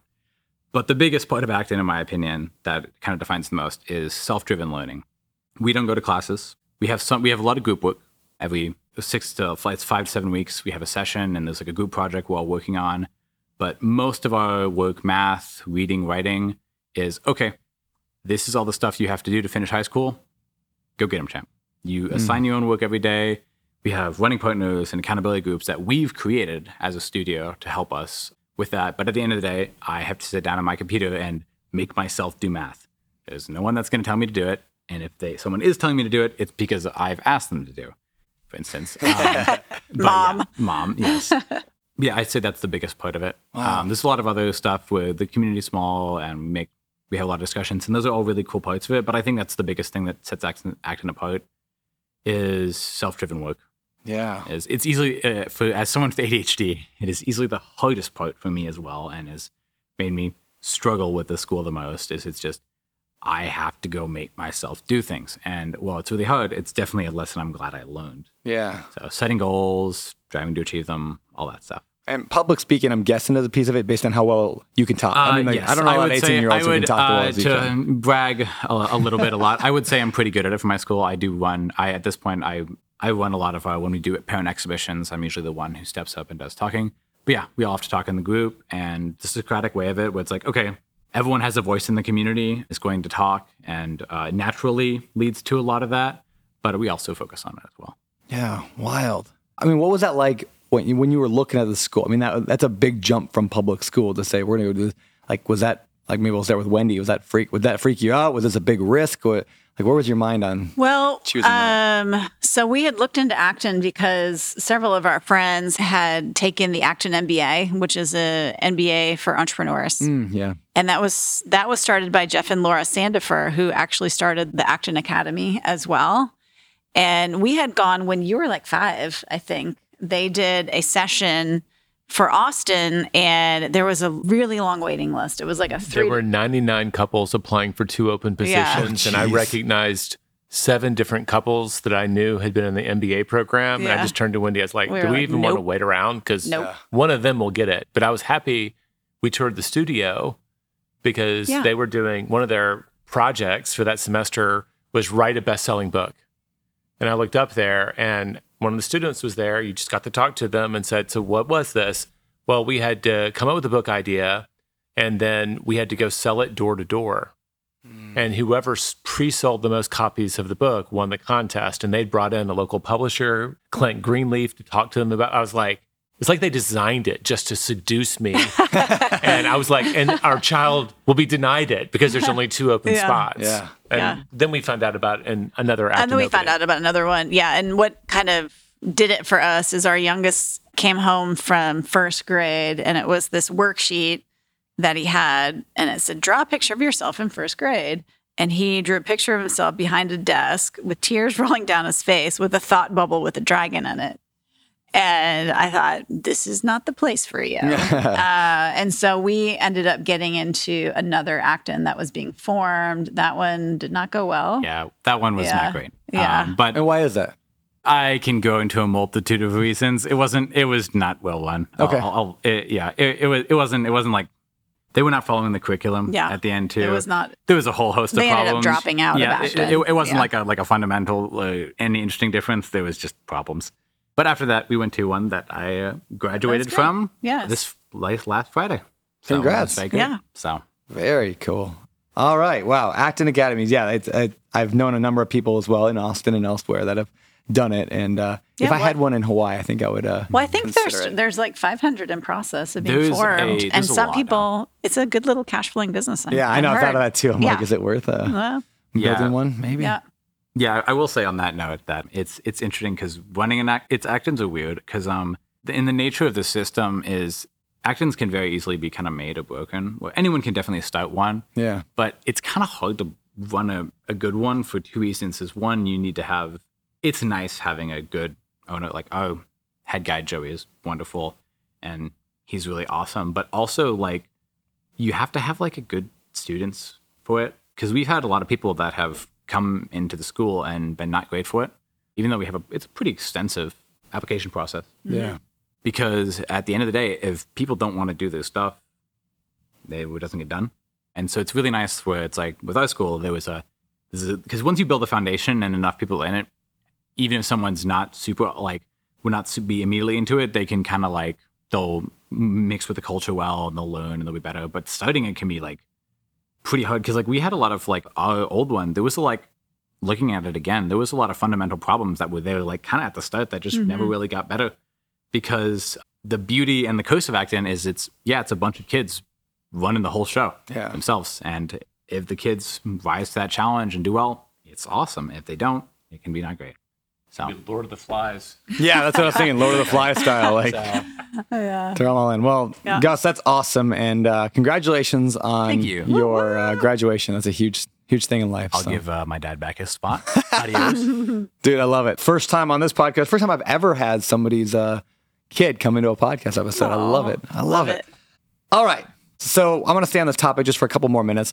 The podcast is called The Better Life, right? With Brandon Turner. That's me. But it's not just wealth. We've talked a lot about wealth today. Mm-hmm. And, we, and I want to talk a little bit about marriage and parenting just for a few minutes before we get out of here. What does it mean, or how does one obtain a better marriage? What's worked for you guys?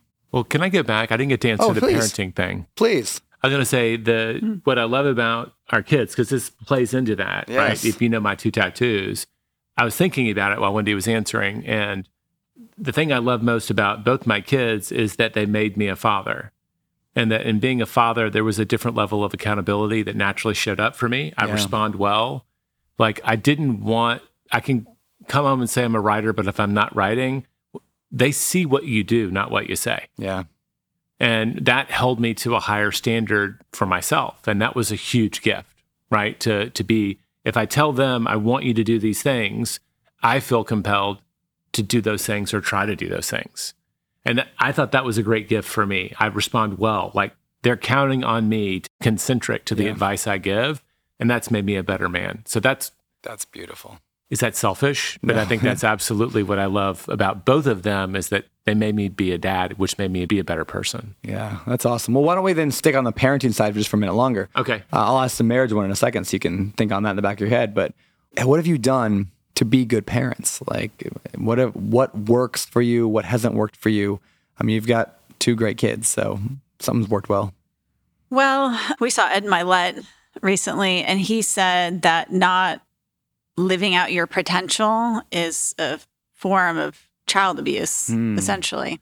And so I have been a present mom, but I've also been pursuing what I love and helping other people in the process. And I think kids, they follow, they see you, they see what you're doing.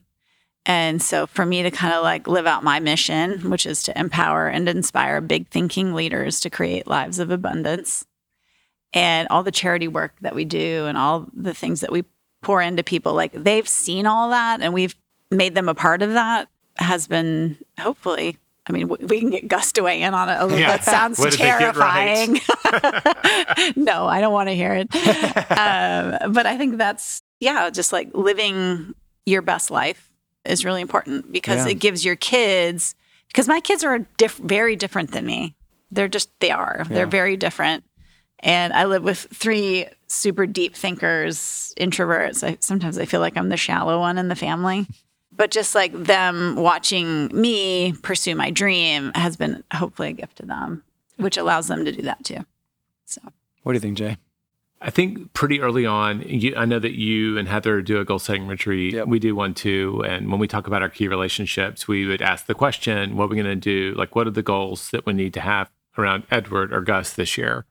So we were able to put a framework around what is it that we can do or need. And that started some of our family habits. Like, I can't remember who read it first, but like when you have dinner at the table without media playing, like just that act Yeah. your kids have lower instances of drug addiction and depression. It's like Yeah. it, it gives you an opening to have a conversation. And even if it's what you do at school, nothing, Yep. right? There's that regular and then we added to that the habit of gratitude. Mm. And every day we say, What's your one thing that you're grateful for? And everybody has to go around the table. And we've made that a ritual. I love it. And so I think we've institutionalized a few routines. I think, I mean, Gus is a huge reader. Edward was a huge reader for a long time. And now I guess manga counts as reading. It's also mm. got the visual and the, the design. Yep. But like, I know that that's great for their minds. Yep. So hopefully we challenge them Yeah. and did okay and then set some routines that might serve them when they're not in our home. Well, I think there's power in you use the word ritual, uh, mm-hmm. family ritual, and I think there's like that's a book title right there in itself. Someday it's like mm. the, like family rituals are. I'd buy it. yeah, right. You just like what are the things that we mm-hmm. do? What do we stand for? What do we do regularly? And teaching your kids that. You know the phrase I say all the time is you get the re- you get the results of what you repeatedly do. Mm-hmm. So like a ritual is dinner at the table. In fact, you know I have I have my habit tracker. I do it every day in my little Better Life book. And one of my habits I'm always tracking is did we have dinner together four times a week? You know, I work a fair amount of evenings in terms of like people visiting, and we're always we're in Hawaii, and we don't do a lot of sit down at the table. So I was like, I saw that, and I read actually that in Simplicity Parenting. He talked about it as well about just the shocking drop in almost every negative thing a kid can go through when you have dinner at the table. That, like that's like one of the biggest. So I was like, all right, let's start at four times a week. Like, am I hitting that goal four times a week? But that became a ritual. Asking the questions become a ritual. I got a friend Jefferson Bethke who I'm coming on the show at some point, and they do like this candlelight ceremony at like Sabbath dinner every Friday night, and they light these candles and they say the same thing. It becomes this ritual. I think rituals are missing from Western civilization. agreed. Yeah. Yeah, agreed. And also something you said, this is what we do as a family. I think part of this is like you're setting standards of what it means to be a Papasan or a Yeah. Turner. And you hope that those get passed on to another generation. Like Yeah. I think it's not just important for our kids, but maybe like I know that we are consciously or unconsciously doing some of the stuff our parents taught us. Yeah. Sure. So hopefully the good stuff sticks and the bad stuff they just ignore. Yeah. Yeah. Well, and I think we've worked on our marriage a lot. And so I th- I'm hoping that one of the gifts we gave our kids is what a loving partnership looks like. And it's a true partnership. I mean, we're partners in business, we're partners in life, we're partners in parenting. And we don't always agree. And we do, we're both like drivers. So, of course, we like bicker a lot around, you know, around the house. And hopefully they see the resolution of that. But I can remember when our kids were little, you know, every time we would go off to date night, especially Edward would just be crying in the driveway as we Oh, drove away. that right you know. Yeah. and, and It's tough. it's so hard. And now they're like, oh yay, they're gone. um, and Let's get P. Terry's. Let's yeah, yeah, yeah, yeah. I mean, they're so old now, but just that idea of like, I always tell my kids, listen, I love you guys. Like, I love you with my whole heart, but I love your dad more. Like, I picked him. you guys are random. Like, I love you guys, but I picked him. Yep. And so, hopefully, showing them what a loving, powerful marriage looks like. Yeah, I just talked about that with uh, a woman named Brooke Weinstein. You guys know Brooke at all? She's in Austin. Um, amazing, uh, kind of child family expert. Anyway, amazing lady. But uh, we talked a lot about the. My kids are in that phase right now. If mommy or daddy go on a date, like they just, yeah, they're. I mean, the other So day, like, hard. one on each leg, holding on, no. screaming and crying. I had to Yeah. push them off my leg Oh, to so run out the door. It's so and hard. Slam the door and, and you lock it. hear as soon as And you're out of sight. Yeah. No, no, they they're text. Fine. Yep, they text two minutes later. The the, the babysitter. Yep, they're totally fine. Uh, in fact, this morning when we were coming down to the event here, I had my keynote at nine o'clock. It's eight forty, and Wilder's grabbing Heather's leg and just screaming, "No, no, no!" And the entire walk down the hallway out of our hotel room was him screaming and crying. And we were at the bottom of the elevator, and she got a text. He's totally fine. He's playing now. and I'm like, but yeah. Ah, it's heartbreaking though. So yeah, but but I 100% like those date nights even in the face of that. Yes. It's the ritual of Yep. the date night that matters, right? So what else besides the date nights, what else do you guys do as a couple to strengthen your relationship? We work out together. Do you? Yeah. Mm-hmm. So I don't know what year it was. It was a long time it's ago. Been like 10 15 years ago. Wendy started going to with her friend Jenny to Camp Gladiator, and she was doing it in the mornings. And I'd had back surgery, or I was about to, and I wanted to work out. And I was like, "How do we work this out?" Like we had two small kids, Yeah. and so we ended up figuring Right. out how to get your Camp Gladiator Mm-hmm. trainer to come to our driveway the hour before they were going to be at that park. Yeah. So we started working out at 5 a.m. and it was expensive. Yeah. It's been a I would say of the the thing we've spent the most money on that's had the biggest return. For sure. It's Yeah. that. For sure it's that. And it's 100% accountability.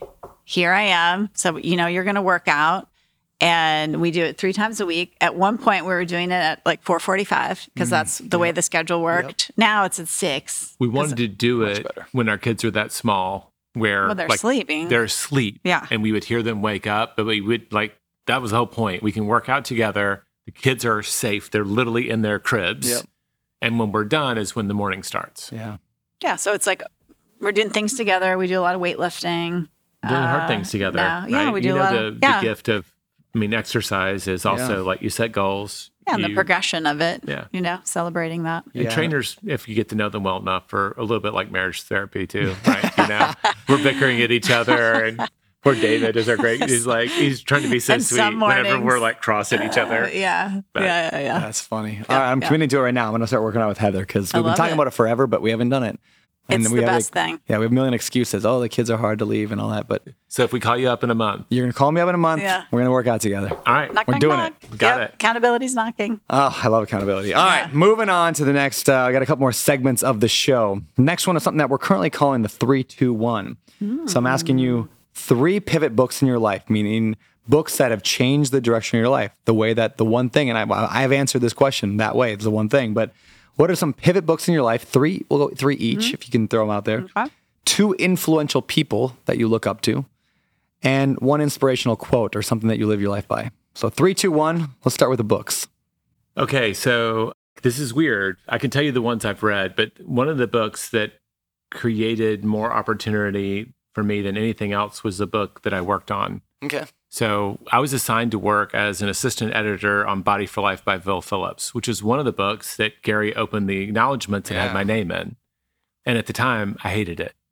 it was a book about weightlifting, and I was a soccer weenie. Yeah. And the guys who lifted weights were the guys that would pick on us in high school. Yeah, So, like, everything about it, I was like, I don't like these people so much.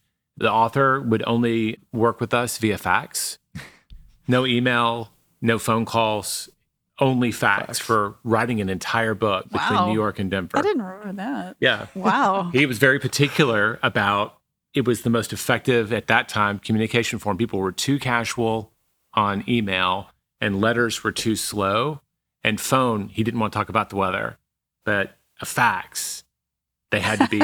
I was like, okay. So we edited that entire book and it was like painful. wow.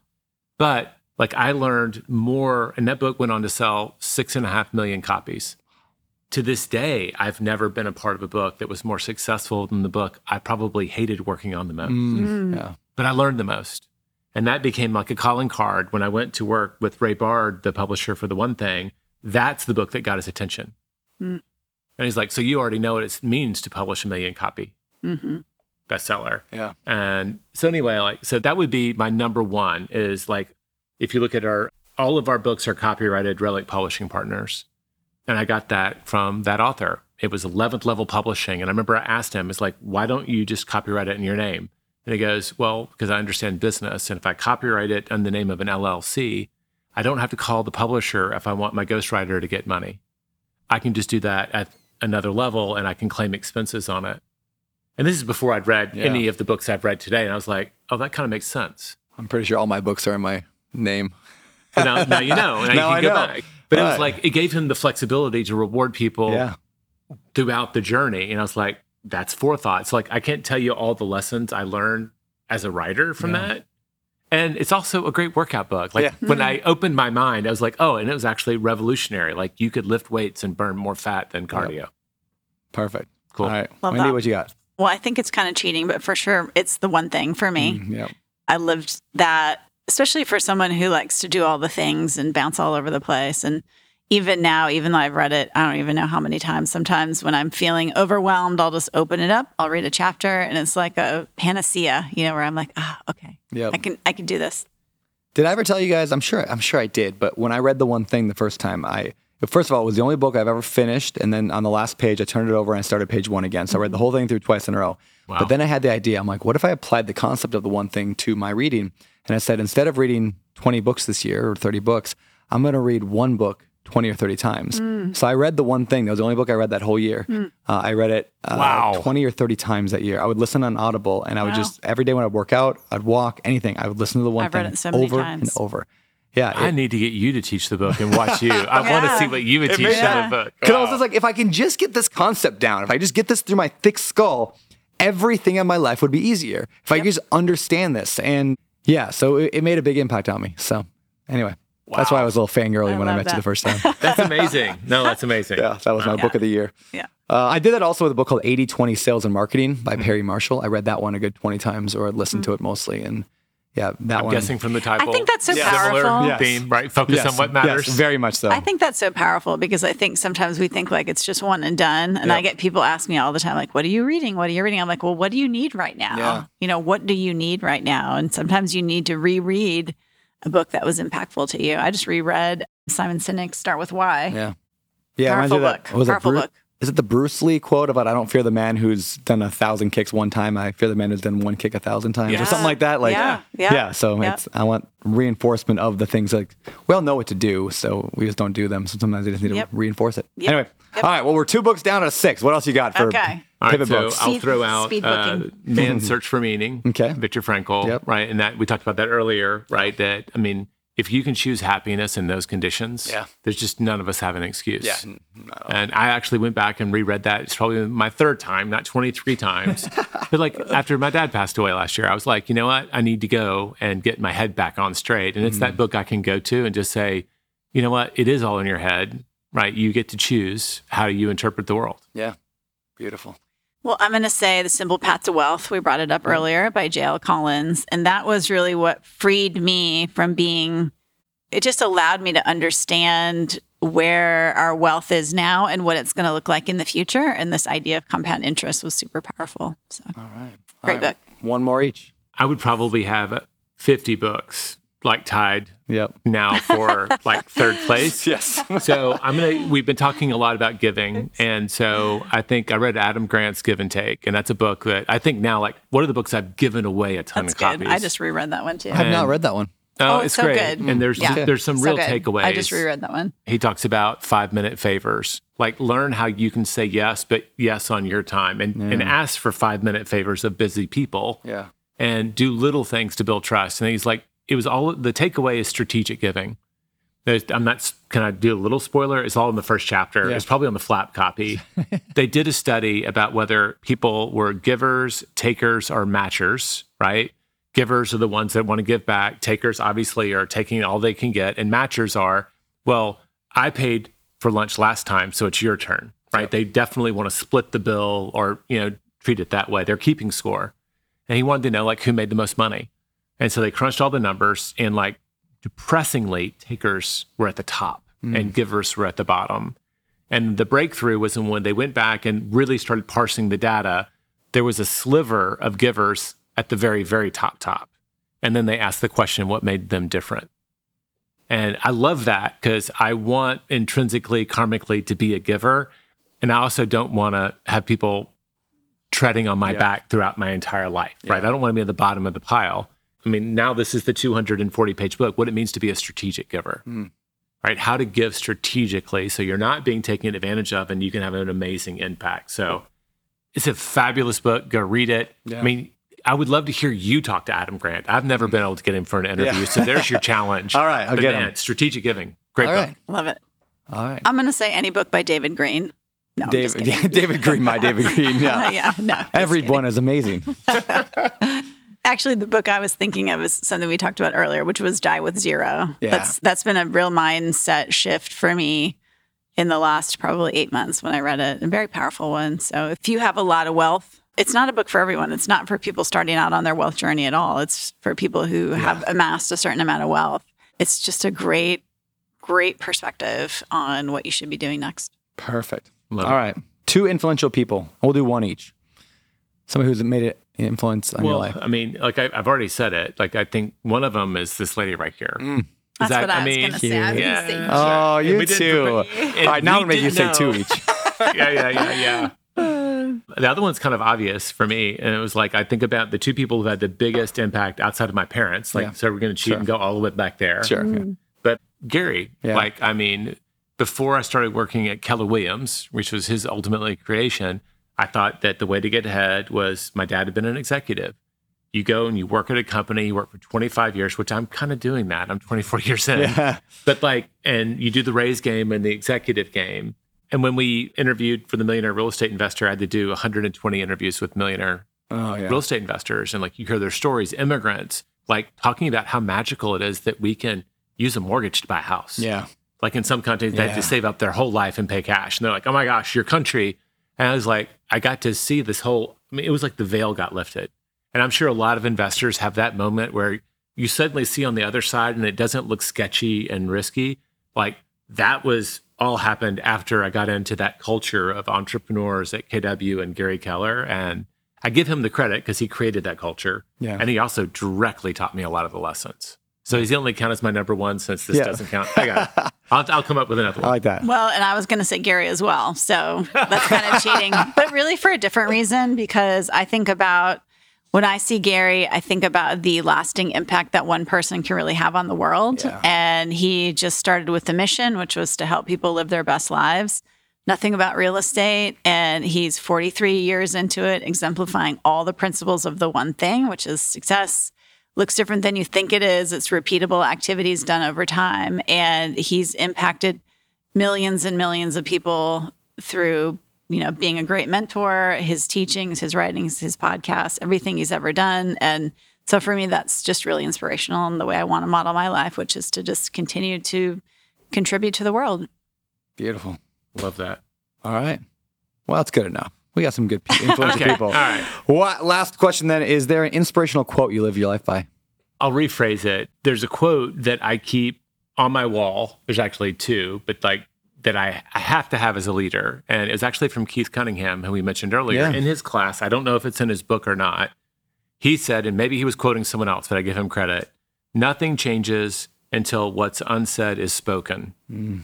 And what that meant to me at that time, I had to level up and I went from like seven employees to 44 very quickly. And this idea that, and I learned it through being a manager, but then I realized it applied everywhere in my world. Until I actually tell people explicitly what my expectations of our relationship are, it's really unfair for me to judge them for anything else. I don't like conflict. Yep, same. And so, like, having those hard conversations was very hard for me. And so, to learn how to be a business leader, to be a leader, I had to move faster and then realize it was a gift to them. Like, they can't meet my expectations if they're just guessing all the time. And so, you know, that applies as being a parent. That applies as being a coworker. That applies as being a spouse. There's all this stuff that we're magically wanting telepathy to fix that doesn't fly. Yep. I keep that in mind because whenever I find myself judging people, I have to ask now, do they know the standard that I'm holding them against? Because if not, I owe them an apology. And that's usually what I say. Yeah. Hey, I'm so sorry. I was judging you today. And the reason I was judging you is because you were doing your email in a class that we were paying you to go to. But you know what? I never told you that that was a standard of mine. Yeah. And I've literally had that exact conversation. And it's been such a gift because now I can have this mechanism for getting to a better place with those vital relationships. And that that's the quote that drives me. Beautiful. I love that. So good. Mine is a quote by Helen Keller, and it's Life is a daring adventure or nothing at all. And I think it's just about living a very brave and authentic life. I mean, we're all here for the journey. You know, it's not not about the destination at all. It's really about the journey. And so for me, it's about waking up every day and living a better life. Perfect. All right. I got a couple more questions and we'll get out of here. This next segment we like to call past, present, future. The question number one What advice would you give your past self? This is the past part, past, present, future, past. What advice would you give your past self? I know. You don't have to do all the make readies on all those rental properties. You can pay this is- somebody to do that. Well, this is like it's good though. Like mine would be no one succeeds alone. Like I think I was very late to the idea of succeeding through others, and that's the same story. Yes. Like I think if you're you're successful, like Gary calls us all taskers. Like we got here because we we saw what needed to be done and we did it. Yep. And you get really good at doing it, and that makes it even harder, ironically, for you to allow someone to do it for you. And man, I wish I could have gotten that earlier. Yeah. I just wish I could have gotten it a lot earlier. I'm right there with you. Present, uh, the question is what is something that you are currently, you've recently and are currently doing in your life that's giving you a better life? Could be a habit, trait, action, thing. I know. Uh, we, what? What are you going to say? I was going to say, I wonder what would happen if we guessed for each other. But no, we're going to do it. All right, go ahead. Go ahead. Well, I have two things a, a deep thing and a shallow thing. So my deep thing is is we actually hired a director of finance for all of our investments. So every year when we do our couples retreat, we ask ourselves the question like what are some things that we're doing that either aren't a good use of our time or somebody else could do better? And I feel like I've fired myself from almost every job and I was doing a lot of the financial stuff and so we ended up hiring a director of finance who's in charge of our taxes and all of like our personal finances now, all of our business finance finances, because we have so many individual things. We we don't really have anyone looking at our whole business world as a family. So now we've got access to each other's P and Ls and stuff like that. So that was good. And all the stuff that we knew that we should do, but weren't doing because Yeah. we knew how busy Well, and we she- were. so she- we gave She made her salary like that in a minute. She's she's made her salary like Cost five times segregation over. on all of our properties. Yeah, all those all those things. yeah. I have the same person in my life, and it's It's so good. It's the yeah. best. Yeah, it's the best. All right, so that was a deep What one. was the You said shallow That's my shallow one. Okay. So one year ago, I was at InvestorCon and I saw Alicia St. Germain. She has a haircut like me, but her hair looked fantastic. So I went up to her and I said, Alicia, how do you get your hair like that? She's like, Wendy, I'm going to change your life. Oribe hair texturizing spray. Fantastic hairspray changes your life. I, those are my That's on the top of our Target shopping list right now, isn't it? It's so great. it's really good. It's really good. so called a re. What, oh, Oribe, O R I B E. It's very expensive hairspray. Old me would have never bought it, but it lasts a long time. And especially like it's even holding up in Maui with this humid weather. So a Well, your game hair changer. is on A game changer. those are my favorite answers, by the way, to that question. Yeah. is like very, very like particular tactical It's all things. tactical. Yeah. Yeah. All right, Jay, what about you? Oh gosh, I don't have that kind of cool shallow answer. no, I think I told you like a little less than a year ago, I gave myself my first deadline, mm-hmm. weekly yep, yeah, deadline. yep. And I did it ostensibly to create an opt-in list of our top agents for our company. And but I just loved every minute of it. Is being able to have 100% control, but to do it within a partnership for a bigger goal than just me. Yep. And every week, I mean, I'm just working on those writing muscles, and it's very liberating for me. Awesome. And they're so good. Uh, they are very good. Yes. Uh, and I'll ask you in a minute where people can get on that list. But last question for the future one: What do you want your legacy to be? You just said us, and I'll, I'll go. I'm going to say they made an impact. That's my top value. Yeah. It's like when I think about the compass, and your, one of your top values is making a difference. Mm-hmm. It's great to get the reward of money or whatever, but I want to hear that we changed someone's life. Yeah. And so making an impact, that's all it is. That's my favorite review. Oh, because I read your book, I walked my daughter to school and that changed our relationship. Doesn't have to be something big, just something meaningful. Yeah. Well, That's my answer. on, on a small way, you changed my life, and the lessons I learned from you have like we would not be here. The Better Life Tribe would not exist without you. And so the millions of lives that we're going to impact in the future from us as well, uh, thanks to you too. So if only everybody would read it 23 times, imagine. everyone should read it 23 times. All right, Wendy. For me, it's it's like I said, living my mission, which is to empower and inspire big thinking leaders to create lives of abundance and do that in an authentic, joyful way.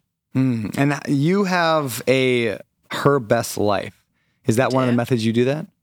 Yeah, we have. So we started this company in 2019, and I had a group of 11 of us that had been meeting in exotic locations as a mastermind. And we said, we need to bring this to other people because leaders are lonely, especially women uh, leaders. They're very lonely because sometimes we are friends with other moms in our neighborhood and we'll be at a party and they'll be having discussions about like how hard it was to go to Target and we have to do all of those things plus run businesses on the side. And so it can be very lonely. And so we've created an organization where women can come and feel like seen by each other and heard. And it's okay to be all the things. It's okay to be a mom. It's okay to be a, a real estate investor. It's okay to be a business owner. And we all have the same the same struggles. We all have each other's backs. So that's been a great, amazing organization to I've assembled a great team. We have an incredible executive director. I run it with six of my best friends, and um, that's been an amazing journey. Uh, I love that. Yep. Well, y'all, where do people best connect with each at or find I mean, if they want to read my writing, I'd say go to the 20 percenter, and that links to all my books. the 20 the 20 percenter. Okay. What does a 20 percenter mean? What is that? So it was just looking for something that was on brand, right? The 20%, right? It's the 20% that matters. Mm. And it was my challenge to write each week about something that mattered and that was also, in my mind, leveraged. So not everything's tactical, but it's meant to kind of get to the heart of what matters. So and most of them are like a three minute read. Okay. The 20 percenter. The 20percenter.com. com. And I mean, come on, Jay Papasan, there's only one in the world as far as I know. So like they can find me. I can't hide. Yeah, you're there. Yeah. Uh, Wendy is dot fun. Wendy is dot fun. What a great idea for a URL. Yeah, I need to do a cool URL. you can URL. do that. I had the idea one time. I haven't done this, but I thought about every time I go on somebody else's podcast to make a new URL based on that podcast. So like You can see know, which one does better. Yeah, well, it's more of just to make a funny moment in the moment where I'd Oh, be like, yeah, be just go to. Brandon was the best guest ever on XYZpodcast.com. and they're like, wait, is that legit? I'm like, Yeah. that's legit. Yeah. Haven't done it yet, but maybe I will. Yeah, just think of all those URLs you'd have. Those I- horrible I URLs. So many Yeah. long URLs. yes. All right. You guys, uh, I meant it when I said it earlier. You guys are very much my heroes, and I love everything you do in your marriage and your kid raising and your business skills and everything, and your writing and your agenting and everything. So thank you for joining me. It's been an honor. Thank you for having me. Thank us. you. Thank you. And that is the show. Thank you everyone for tuning in to another episode of A Better Life with Brandon Turner. I hope you enjoyed the insights and the wisdom uh, brought to you today on this show. If you found value in this episode, please consider leaving us a rating and a review on your favorite podcast platform.